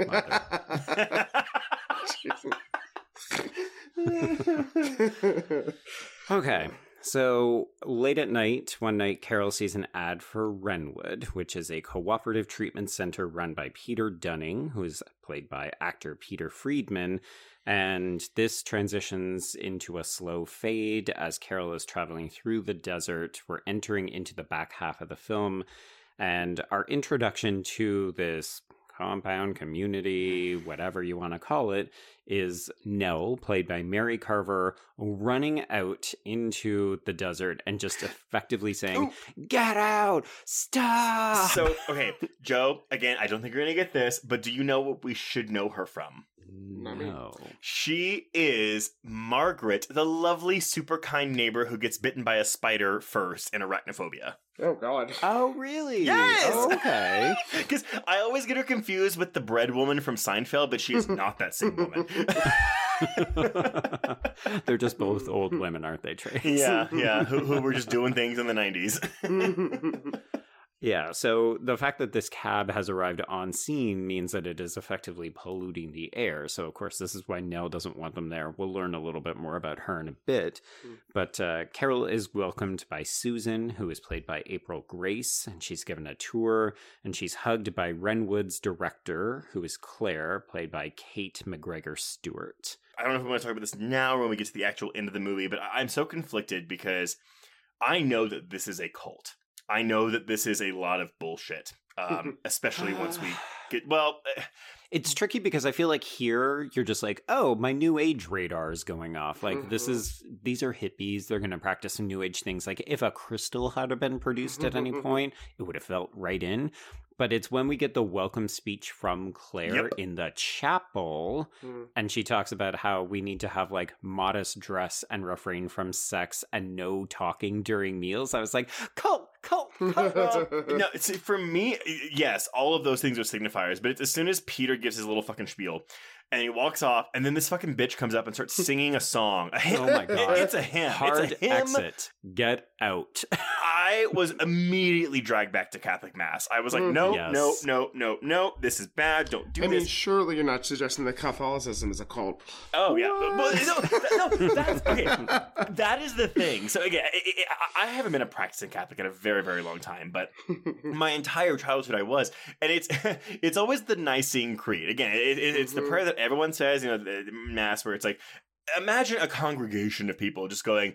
We believe in one God, the Father Almighty, maker of heaven and earth. It, it, it sounds fucking terrifying. Yeah, yeah, yeah. but like you were just starting that, I could also recite it with you. It it is it is the mm-hmm. effectiveness of rote memorization and fear. It's ingrained, yeah. Yeah.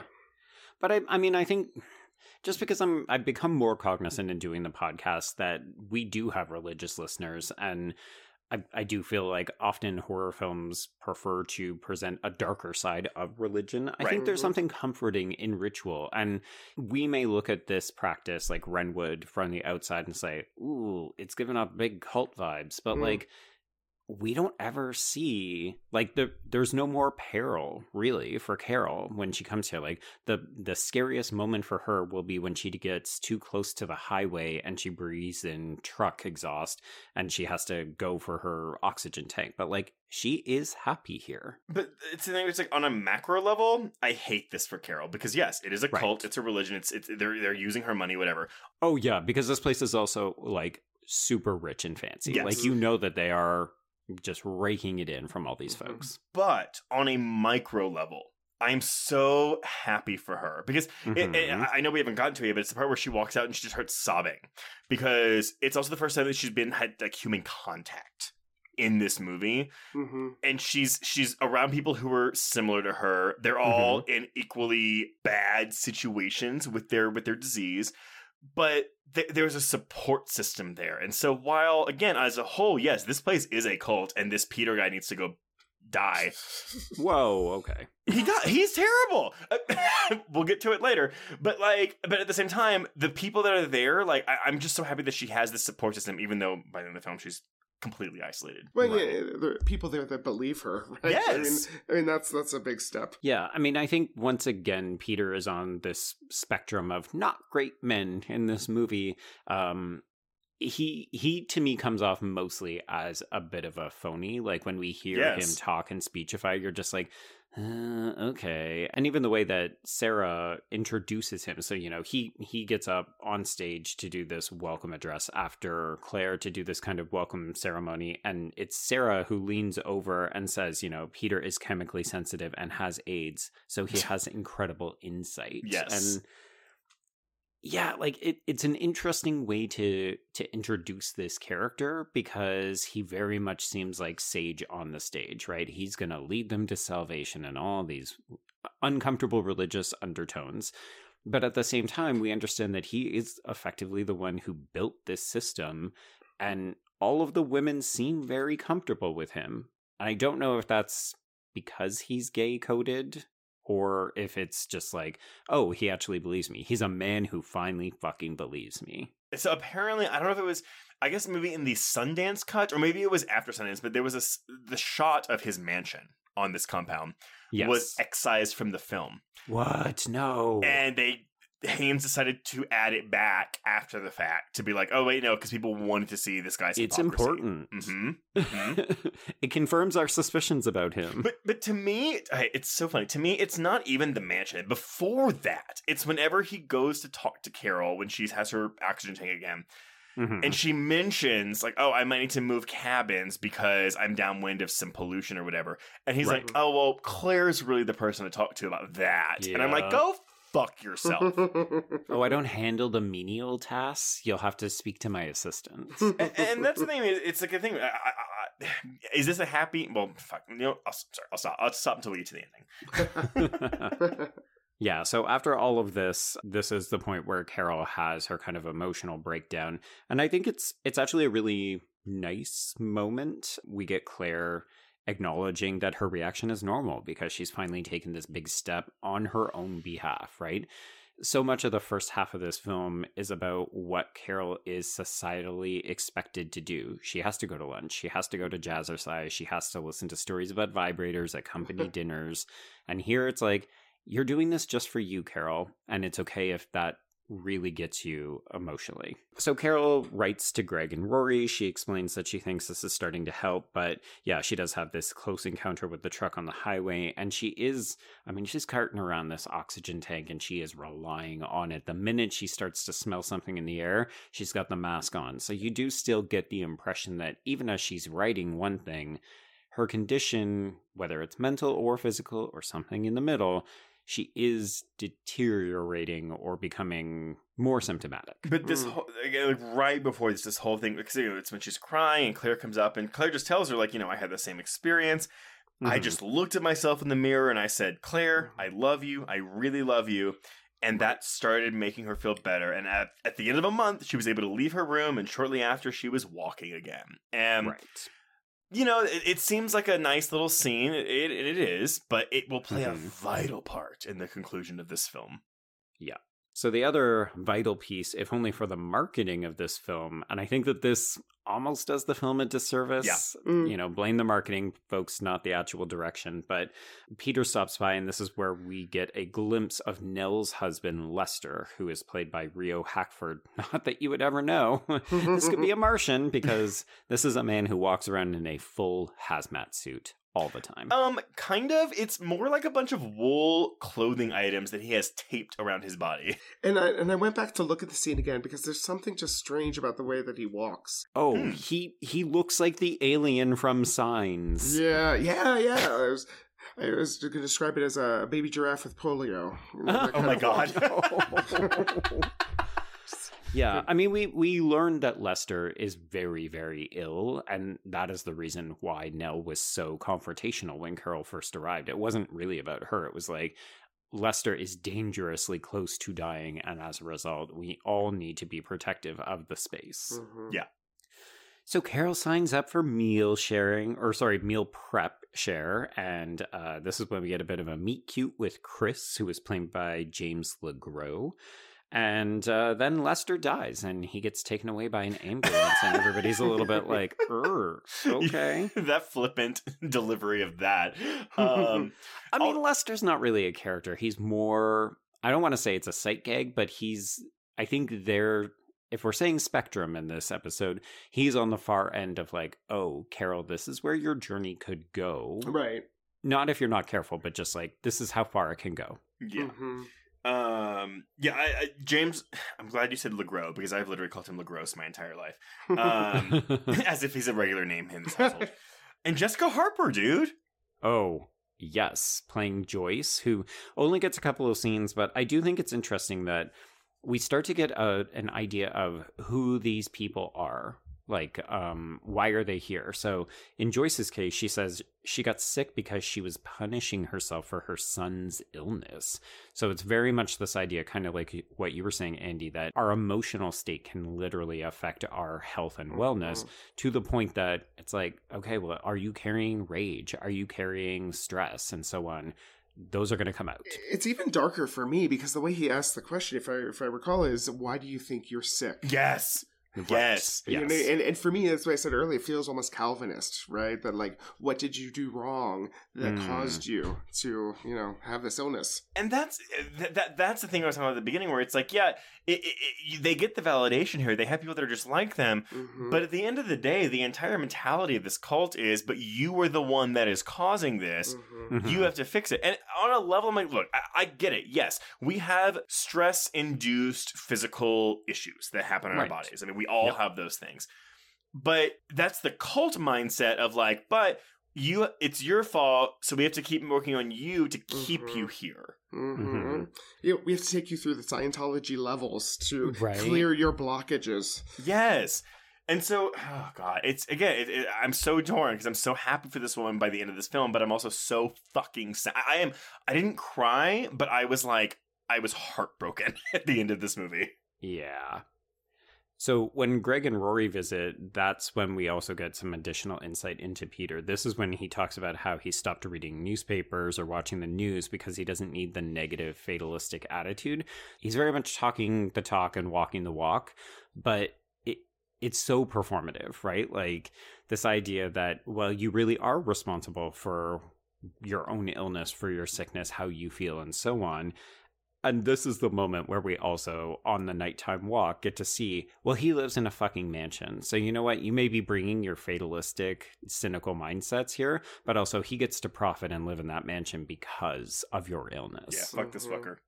Well, it's interesting too because I said this film feels like it's being was made today, um, not Mhm. just its sort of relationship to COVID and our, our fear of, of contact with other people, but this this sort of like isolationism, right? That that I'm not going to read the news anymore. I'm going to insulate myself within this singular worldview. Yeah, um, that feels so modern. Yeah, that was the kind of thought process I had when I was watching this. It feels to a certain extent like some of these people are burying their heads in the sand. Like, well, if I remove myself from society, Right. then I won't have to deal with society's ills. I mean, it, uh, this sounds like like anti-vaxxers kind of stuff A at little times. this rhetoric, right? You know, it, so so this is a little personal, but like, like so so when the pandemic started, uh, I, I was able to work from home for about a year. And I definitely retreated. I, I- there are certain things I really like about working from home, hmm and certain things I don't because and the things I don't like is I think it feels it feeds my worst impulses because a lot I'm a very historically a very extroverted person. And the pandemic had brought out introverted tendencies I did not know that I had. And on top of that, what you just said Andy, about how, oh, like, I, let, let's hide from information because, like, whatever, it, that, that, that protects us. I found that I even do that. I mean, like, you know, with everything on Twitter nowadays, you know, with the, all the Musk shit and whatever, I'm like, you know what? I'm on Twitter, but I'm just going to ignore that because if I ignore it, it's not a problem for me. Right. And on a level, it's like self preservation. Yeah. But I understand, like, but, but, Watching this, and again, it, uh, even on the bonus feature of this Blu-ray, they talk about that about how oh, like these people are wanting to avoid information, mm-hmm. they want to avoid news, and I'm mm-hmm. like, fuck, I'm I'm doing that to mm-hmm. myself, Mhm. not to the same extent, but But I think we've also we've also talked about this in terms of like protecting yourself. Like, what is the the responsibility of an individual versus you know what what do you need to give back to the community and be aware and that kind of stuff. But to bring it back to the loading and unloading idea, I think we can also only carry so so much, right? Like so much information, so much emotional reactions. And sometimes you do need to protect yourself. Like i'm very much an advocate for if you can help you need to because you have a social responsibility. But at the end of the day you also have to be responsive to how you react so like sometimes you do need to bury your head in the sand and retreat and live in isolation in a hermetically sealed igloo Yeah, and, and I mean, uh, gosh, after uh, Trump got elected, I, I didn't want to read newspapers for a while. I had God, pro- yeah. I had protest fatigue. Um, Yeah. So absolutely. I mean, I think to a certain extent, that's when you acknowledge I have an element of privilege that I can Mhm. afford to do this and not have to deal with it and be on the front lines. I mean, I think if we're reading this from an AIDS allegory perspective, it's Mhm. also like, okay, well, Carol is rich enough that she can Right. afford to walk away. She can go and get private health treatments, Mhm. whereas other people would just have to stay where they are and deal with it. Right. So Carol doesn't end up moving into Lester's igloo, and Greg and Rory are there to help, and then they basically say, okay, we're gonna fly away. And as Greg touches her, she ends up having to pull away because of his smell. It's his cologne, except that he's not wearing any cologne. He says. You're like, well, Greg, you were a shithead earlier. I don't know if I fully believe you. Yeah, more likely it was his. Uh, what, what, gosh, what would have been the '80s equivalent of uh, Axe body spray? Like a drink? Oh my God. Noir. Yeah. yeah. Um, okay, I'm, wait, I'm sorry. Andy, how old are you? I'm. Uh, gosh, I have to do the math. Forty-five. For, all right, all right, So, so yeah, uh, but was Axe body spray a thing when you and No, Joe were? I, I think of that as associated with the late '90s. I'm gonna Yeah. say. Mhm. It- Yeah. It's very much my middle school. My middle school, I, I like, like all the gym locker rooms smelled like Axe body spray. yeah and the funny thing is is that it's a it's a deodorant not an Mhm. antiperspirant right uh, Yes. yeah, it took Trace Wow. a long time to figure out the difference between those two things. It's a body spray. Don't you dare call it a cologne, because that's gay. yes! Oh my god! it's oh, oh, my it's all fragile masculinity. Oh shit! Oh, yes. for What sure. were what were the uh, what were those? Like, oh, if you do that, that's gay things. Is there one that you Uh-huh. remember like having a really big impact on you as a kid? Um, it. I was so afraid of piercing the wrong ear that Oh, I just yeah. didn't get Oh. either. I, I just didn't get Mhm. either ear pierced. Mm-hmm. mine was if you think you have something on your foot you have to Oh. bring your foot in front Yep. not like raise it behind like near your butt Mine is the uh, hey, look at your nails really quick, and if Oh, you yeah. hold your Mhm. hand out, that's gay. You're supposed to do the uh, the rewind ver- the rewind the the, the backwards version. Yeah. yeah Ugh. So helpful all of these things you know mm. really instrumental in Yeah. helping me to decide oh those people are trash stay away from them Oh, I remember them with with earrings. We they used to say left is right, right is wrong. Yes, yes. And I'm, I remember being so confused that it was the left ear that was the straight one. Right. That's why I just never got my ear pierced at all. I wasn't sure. whereas i just contemplated getting my eyebrow pierced oh god. At least it wasn't in your belly button. Oh boy oh boy Yeah, it's not as bad as because when you get your dick pierced, you have to stay hard the entire time. And to, to this Moving day, on. I don't- I don't, I don't. I don't understand. People do. I don't understand. Like, how do you do And that? I, and I don't think it's sexy. Oh, It's not. Oh, So Carol and Chris are at dinner prep and they're joking, and it's very clear. Like in my mind, Lester is like the far extreme of one side, and then Chris is kind of a hey, get a divorce from shitty shitty Greg and end up with this guy because at least he understands your situation, right? Yeah. He's also here. yeah. Did I? Hey, did y'all read James LeGros' character as queer? Um, wait, which one? Uh, So this- it- this is the one- Chris, her- the guy her- that- Oh, Chris, yeah, I didn't. I, I thought he was trying. I thought he was hitting on her. See, I thought this. This maybe this is my like toxic masculinity coming out, but like Mhm. it's whenever they're about to do her birthday party, she's like, "It's Carol's birthday." I was like, "Oh, he's gay." I mean, it could be an actor versus character thing too. True. I don't think he's gay in real life, but maybe. I don't know. Okay, so I do want to have a conversation about Peter's dreams because after dinner, when we're talking about Lester, we're sort of reminiscing. Everybody's sort of like quiet, reserved. And then Peter says he had a dream about AIDS lesions turning into flowers and like sort of floating away. Hmm. And do you think this is just meant to represent his kind of positive mindset, or is this something more significant? Well, I think it depends though. Do you think that Peter knows he's full of shit, or do you think that he is like believing all of his bullshit? I think he believes it. I don't. I I, don't think, so too. Yeah, I don't think it's that type of cult where he's trying to, you know, who hoodwink him. Um, I think that he, but you know, as an AIDS patient, I mean, you've exhausted all of the possible, you know, medical therapies, and what do you have left? Mhm. So I think he is clinging to this for sure. I mean, it's also a dream, right? Like it's the Mhm. the thing that he aspires to, the thing that he wants. It's also the thing that even if he is bilking these people for money duplicitously, Mm. it still doesn't help him, right? He gets to live in a mansion, but he's Mm. probably still going to die of AIDS. Uh, yeah, but you know what? If you only have if you have a time clock on your life and you know when it's going to end, you probably want to make the most of it. And you know what? Mm. Living your life in a mansion for your last two months of life, it sounds like a pretty good deal. yeah, like if the alternative is. Hmm I guess. I mean, I guess. So uh, I, I'm fascinated by y'all's response to that because I thought that he was aware of his bullshit. Okay. But, Okay. but why? I mean, what what is he going to do with the money Uh, that he's bilking off these people? I guess maybe it's my cynicism. It's not even necessarily his personal game, but yeah, it's just what I just said. Like he he has a finite amount of time left because of his AIDS diagnosis, so he's gonna make the most of it and live on a mansion in a commune where he has a bunch of people who worship him. You know, I, I think that he's someone who um he has like absorbed the idea that his AIDS was God's punishment on him, and now he Oh. creates this uh, society that they're not supposed to have sex at all, right? And so Oh, that's that's my feeling with his character is Huh. that that That is it's- fucking yeah. That's like some self hatred going on right yeah, there, right? yeah, yeah, yeah. Hmm. I didn't even think about. I, I guess I just forgot about the no sex part, but yes, that is a very vital part of this community. I mean that. I mean that whole part of it reminds me a lot of Heaven's Gate, right? Where um, oh gosh, I forget his name, Applegate, something like that. Where he, um, gosh, wanted to chemically castrate himself because he was Mhm. so self-loathing of his sexuality. Ugh. well, I love myself, so no chemical castration in your future. I look in the mirror and I say, you know what? You're pretty cool.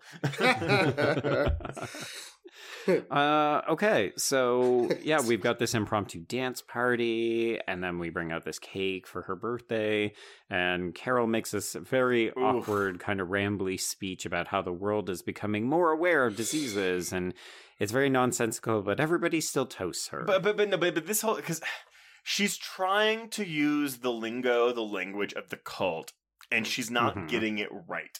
So to me, this is also Carol, who, as the entire film has been a blank slate, is trying to make make something of herself. She's trying to be somebody, and Right. she's still not getting it quote unquote right.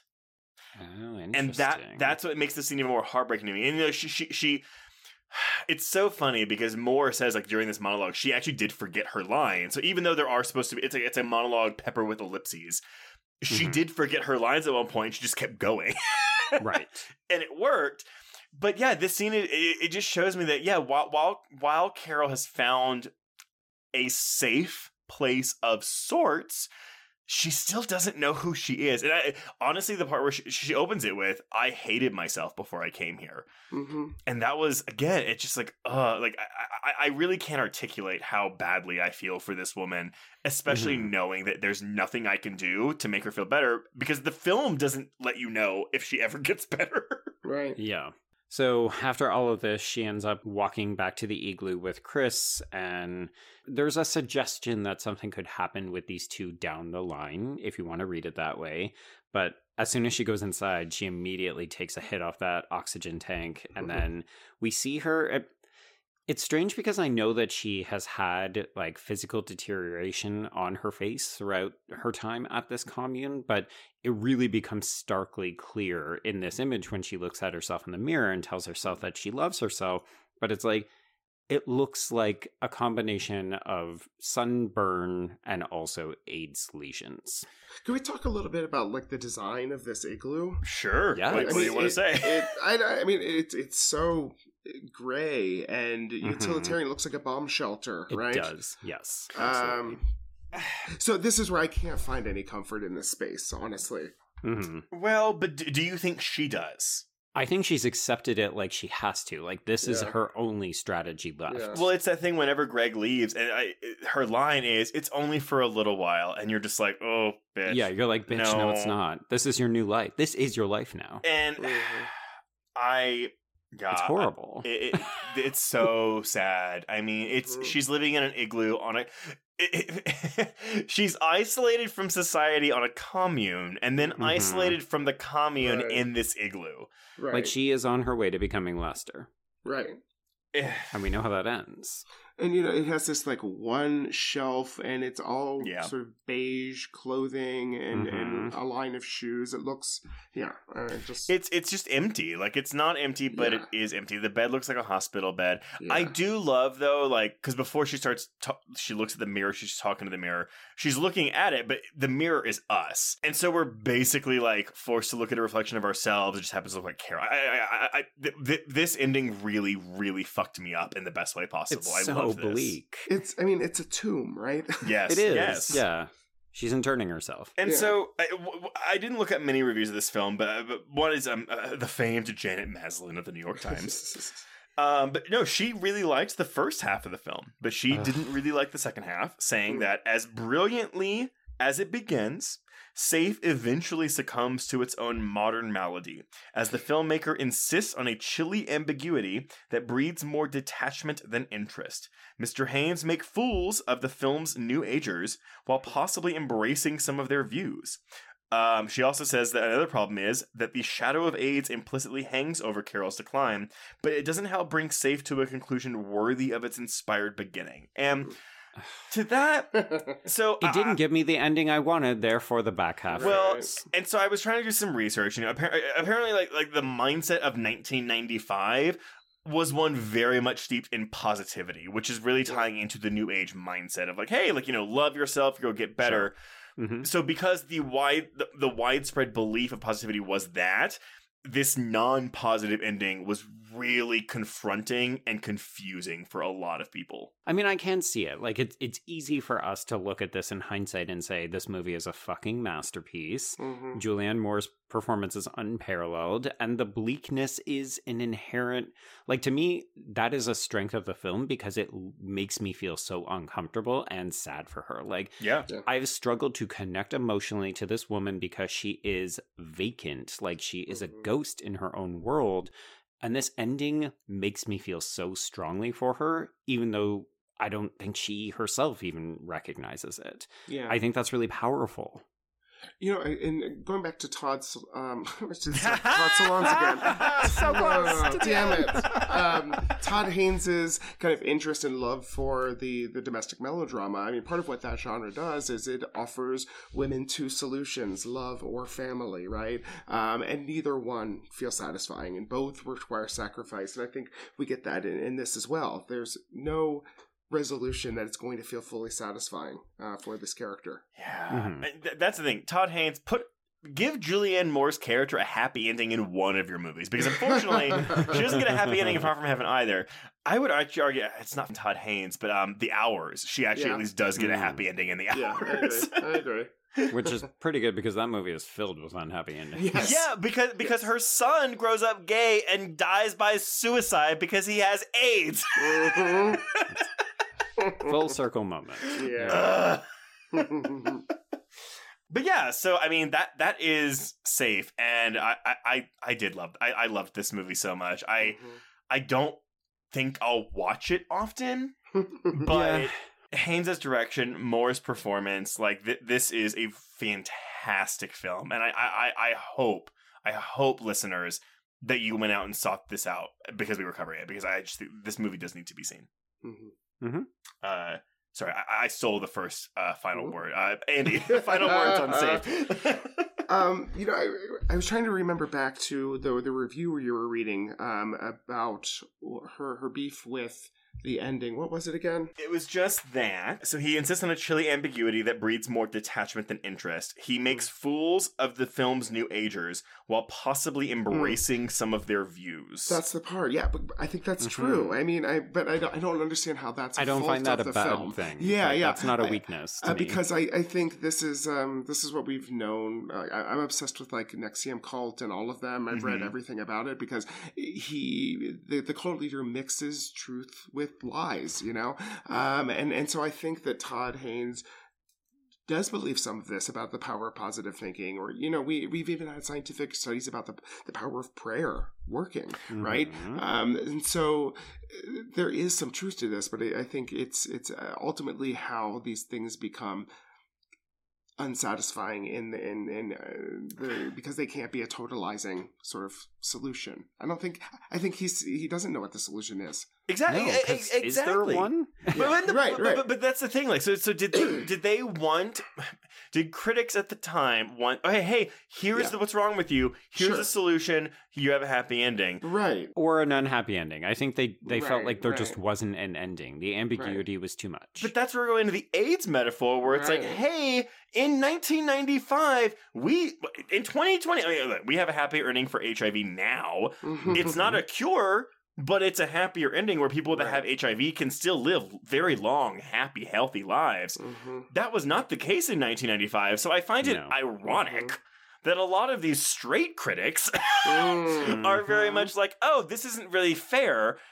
As if it wasn't actually happening to all the queer community, the whole queer community at the same fucking time. Yeah. I know, but we got Philadelphia, and even though he dies, that made me happy because I felt like we were going to get some justice. But th- but that's privilege, Mm. right? It- it's like these privileged people that's like, oh, we deserve a happy ending for having to go through this. Well, no, because in real life, these people that really were going through this Mhm. weren't having happy endings. I'm sorry, Yeah. fuck you. Well, and the funny thing is, is that if you do want to disregard the AIDS metaphor piece, if you just want to look at this as like, okay, you have a chemical sensitivity, it only becomes, yes, I'm going to say it again, it only becomes more prescient as we advance. And like, honestly, we just torpedo the environment to kingdom come. Like, I don't know about you folks, but like, scent free environments in the workplace and all these other things. It's like, Mhm. this is a direct correlation to the kind of themes that he's bringing up in this film from 1995. Yeah. Mhm. It- well, yeah, I mean, it's it's like um, if I wanted to uh, escape capitalism, you know, it's like Goodbye, Andy. We'll shoot you right, into yeah, exactly. space. I go become Ted Kaczynski. like, what are my options? you have no option. Yeah, you have to go to Alaska and live in a cabin. right. And, and so she escapes heteronormativity, right? This thing that she was Mhm. allergic to, but the the alternative is isolation. Right, Yeah. um, living in a, a sexless cult, right, where you deny your the basic functionings of desire in your body. And maybe still don't get any better. But that's part of the commentary, right? Where it's like, hey, we as a society need to do better. We need to be better. We can't just ostracize these people that have a disease Mhm. because it isn't in, it's inconvenient for us. Right. Or it makes us feel weird. Like, oh, I don't really know how to respond to that. Go live in an igloo. Yeah, exactly. so, I mean, uh, yeah, I, honestly, like my four star rating for this film went up after this conversation. Ah.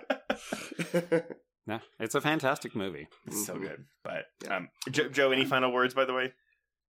Um, no, you know what? I think I think we've done a good job of covering it. All right. Well, before we announce what we're covering next week, um, Andy, first of all, thank you once again for coming to help us like parse Mhm. through some really dense, heavy material. this, Uh, this is one I've been afraid to teach for that reason. So yeah, it's been it's been really nice working through it with you guys. well, let everyone know where can they find you on social media. Right. Um, so uh, Twitter, uh, for as long as it's around, uh, I am Andrew Scahill. Um, uh, if uh, I've started doing uh, events uh, here in Denver, where I live, called Rainbow Cult, where we do interactive cinema nights uh, in the style of Rocky Mm. Horror Picture Show. Um, our next one is Showgirls. Um, Nice. if- and uh, I've uh, started to doing um, sort of uh, merch for it, and you can find that on cinemaforsodomites.com. Oh. Sodomite is my favorite anti-gay slur.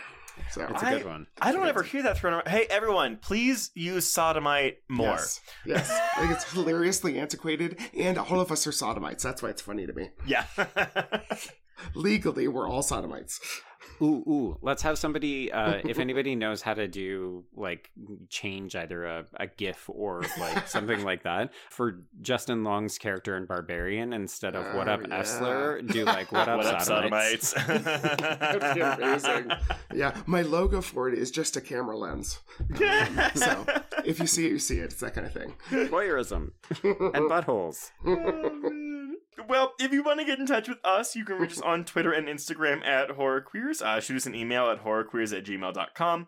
Find us on Letterboxd to keep track of all the films we've covered, or go to our YouTube channel to watch us interview uh, various filmmakers and talk to our peers about hot button horror issues. Uh, if you want to chat with other listeners, please join our Facebook Horror Queers group. If you want to show us some love, please rate and or review us on Apple Podcasts or Spotify. And if you want to show us more love via money, please go support the show by becoming a patron at patreon.com slash horrorqueers. This month, we've got episodes on the horror anthology sequel Scare Package 2 Rad Chad's Revenge, Netflix's Edgar Allan Poe murder mystery The Pale Blue Eye, uh, Skinamarink, the found footage horror film that uh, was pirated a lot last month that shouldn't have been, and Megan, the film whose trailer took the world by storm last year and will hopefully still be really, really fucking good. And we've also got an audio commentary on Cloverfield in honor of its 15th anniversary. Yeah, the anniversary ones are tough because they remind you how fucking old you are. Constantly. Con- 15 years for Cloverfield. Ugh. Right? God. Um, Joe. Yes. Oh, what are we talking about next week? So, uh, speaking of the female gothic, we're going to dip our toe into Guillermo del Toro territory, talk about some Crimson Peak action. This is a movie that I feel like a lot of people were really bummed by because they thought it was going to be a very straightforward horror film and not a Uh-huh. gothic romance. yeah. And also, Jessica Chastain is a big old bisexual incesty. and she completely owns this movie. oh, she's fantastic. Yeah. Until next week, then, y'all, we can cross out safe. Indeed. And cross out horror queers.